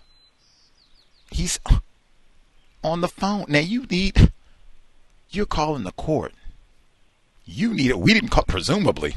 We didn't call you. You know, checking in. What are you up to in North Florida? What's going down? Heard anything cool happening in Polk County? You called us. You can't even behave five minutes. Get what you need so we can move through the phone call. Dumb nigger doesn't know what she's doing. That's why I said protocol. Anything. Little Caesars. Apparently, any job you can think of. That needs to be like in the matter. What to do if someone calls you a nigger. And he said the protocol, hang up the phone. That immediate, that's, and that's what I said. That is immediate termination of all communication. It's nothing further to say at that point. You're on the phone, dial tone. Output document, boom, date, time. If I have any identifying information, bam, write all of that information down. I would even ask if they do call back, what's the protocol? Do you pass them to, you know, another staff member? Can you hang up then too? Like, hey, you have abused your phone privileges. You cannot call the courthouse and be unprofessional, practice white supremacy, threaten the staff in that manner. Hang up the hey, no, you don't get to call back in five minutes. We get your especially if y'all have caller ID. Like, ooh, we. I would ask that like for real. Hey, you can lose your phone privilege. This is a privilege, right? You call in the courthouse. You don't just to keep calling and cursing at us and calling us nigger and all the rest of it. Can you lose your your privileges? Where they just, hey, we don't, we we are not going to be able to serve you. You've been abusive. You've practiced racism, and we have a right to uh, not serve you over the phone if you're going to behave in this. Way. You got the panic button. I would ask, like for reals, like, can you lose? Uh, phone privileges. If you're behaving in that manner, do we have that as a right to re- to refuse you? They have that at businesses, right? I might be different, but they got the panic. That's what I'm, I would. Do we have a right to refuse you service over the phone if you can't be professional? Nigger this and you know all the rest of it. Hey, no, I'm hanging up the phone now, and when you call back, nope, That would be one, and that would go for any business. Like, because you could be Taco Bell. They're calling for their breakfast tacos, right? And they get an attitude like, "Oh, we ran out of, you know, the fake cheese. We don't have that." What? Dumb nigger. Click. And then when they call back, like, nope, nope, nope, sir, you've been unpro- right to refuse, sir. Or I would at least want to ask. He said the clerk said, "Hey, hang up the phone." I would just double check. Like, so if they call back, we take the call. Do we, you know, hang up again? Whatever. Same thing for Taco Bell. What's the protocol? And if you have a child, teenager, they're going into that work, even if they're in their 20s or 30s or whatever, but they're going into that work environment, make sure you talk to them about all of that because that can be another one, even if you're on the phone. If you're upset or what have you, you know, been the warden's doing her whole retirement thing and all the rest of it, and that's got on your nerves, and so you're not patient.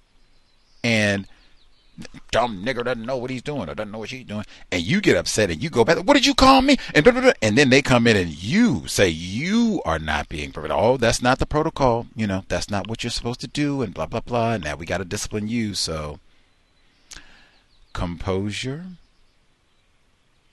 And then, as I said, if they call back, I double check that too. But anywho, that is our broadcast for the day hopefully worthy of your time and energy. We'll be here tomorrow, same time, 9 p.m. Eastern, 8 p.m. Central, 6 p.m.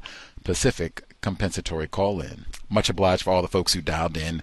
Uh, if you are hearing the archive, drop us an email, especially female listeners. Can't be a spectator on this one. We should have folks who have never participated. You hear the archives, even if you're first time. This is your first time hearing neutralizing workplace racism let's not be spectators. So, females, hey, we heard that as a suggestion that Gus, psh, eight thumbs up, sounds spectacular, super logical, would solve some problems, maybe even save some time. Hair never changes. This is the one way, and it's simple, kind of prudish, that I'll wear my hair to work every day, and that's how it is for the next seven months, or the next seven years, or the next 17 years, or however long I'm here. Or I have the wrap, same thing, which just, you know, I have my wrap black or neutral colors, and so they don't even see my hair. It's just wrapped. I guess, too, I'm in the Seattle area. They do have a substantial uh, Muslim population, so it's uh, common to see females with a wrap on. That's not a, you know, strange thing. I don't think too many folks would wig out uh, about that here. No. Anyway.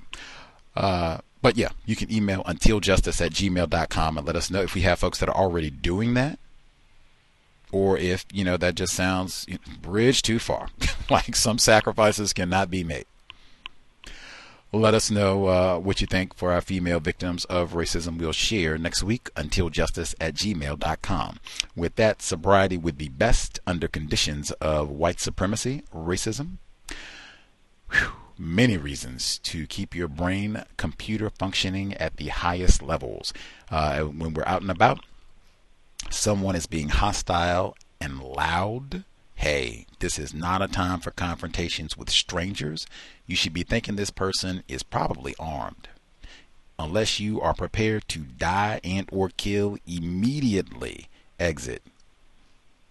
Unless you have an entourage and all the rest, shh, no time for any of that. Very dangerous plantation all over the world. If you're in a vehicle, you're sober, buckled up, not on the cell phone, uh, just trying to do the small things that we can to minimize contact with race soldiers. And we need all of our attention. Very dangerous times, even at Little Caesars. Creator, we ask that you help us remain patient with other black people, victims of white supremacy. We ask that you help us remain patient with ourselves. Remind us to demonstrate the highest levels of black self respect at all times, in all places, each and every time we are in contact with another black person. It has been time. Replace white supremacy with justice immediately. Cow signing out. Thanks all for tuning in. Nigga, you so brainwashed. I'm a victim, brother. Problem. You're a victim. Yeah. I'm a victim of 400 years of conditioning. Shut up. The man has programmed my condition. Mm-hmm. Even my conditioning has been conditioned.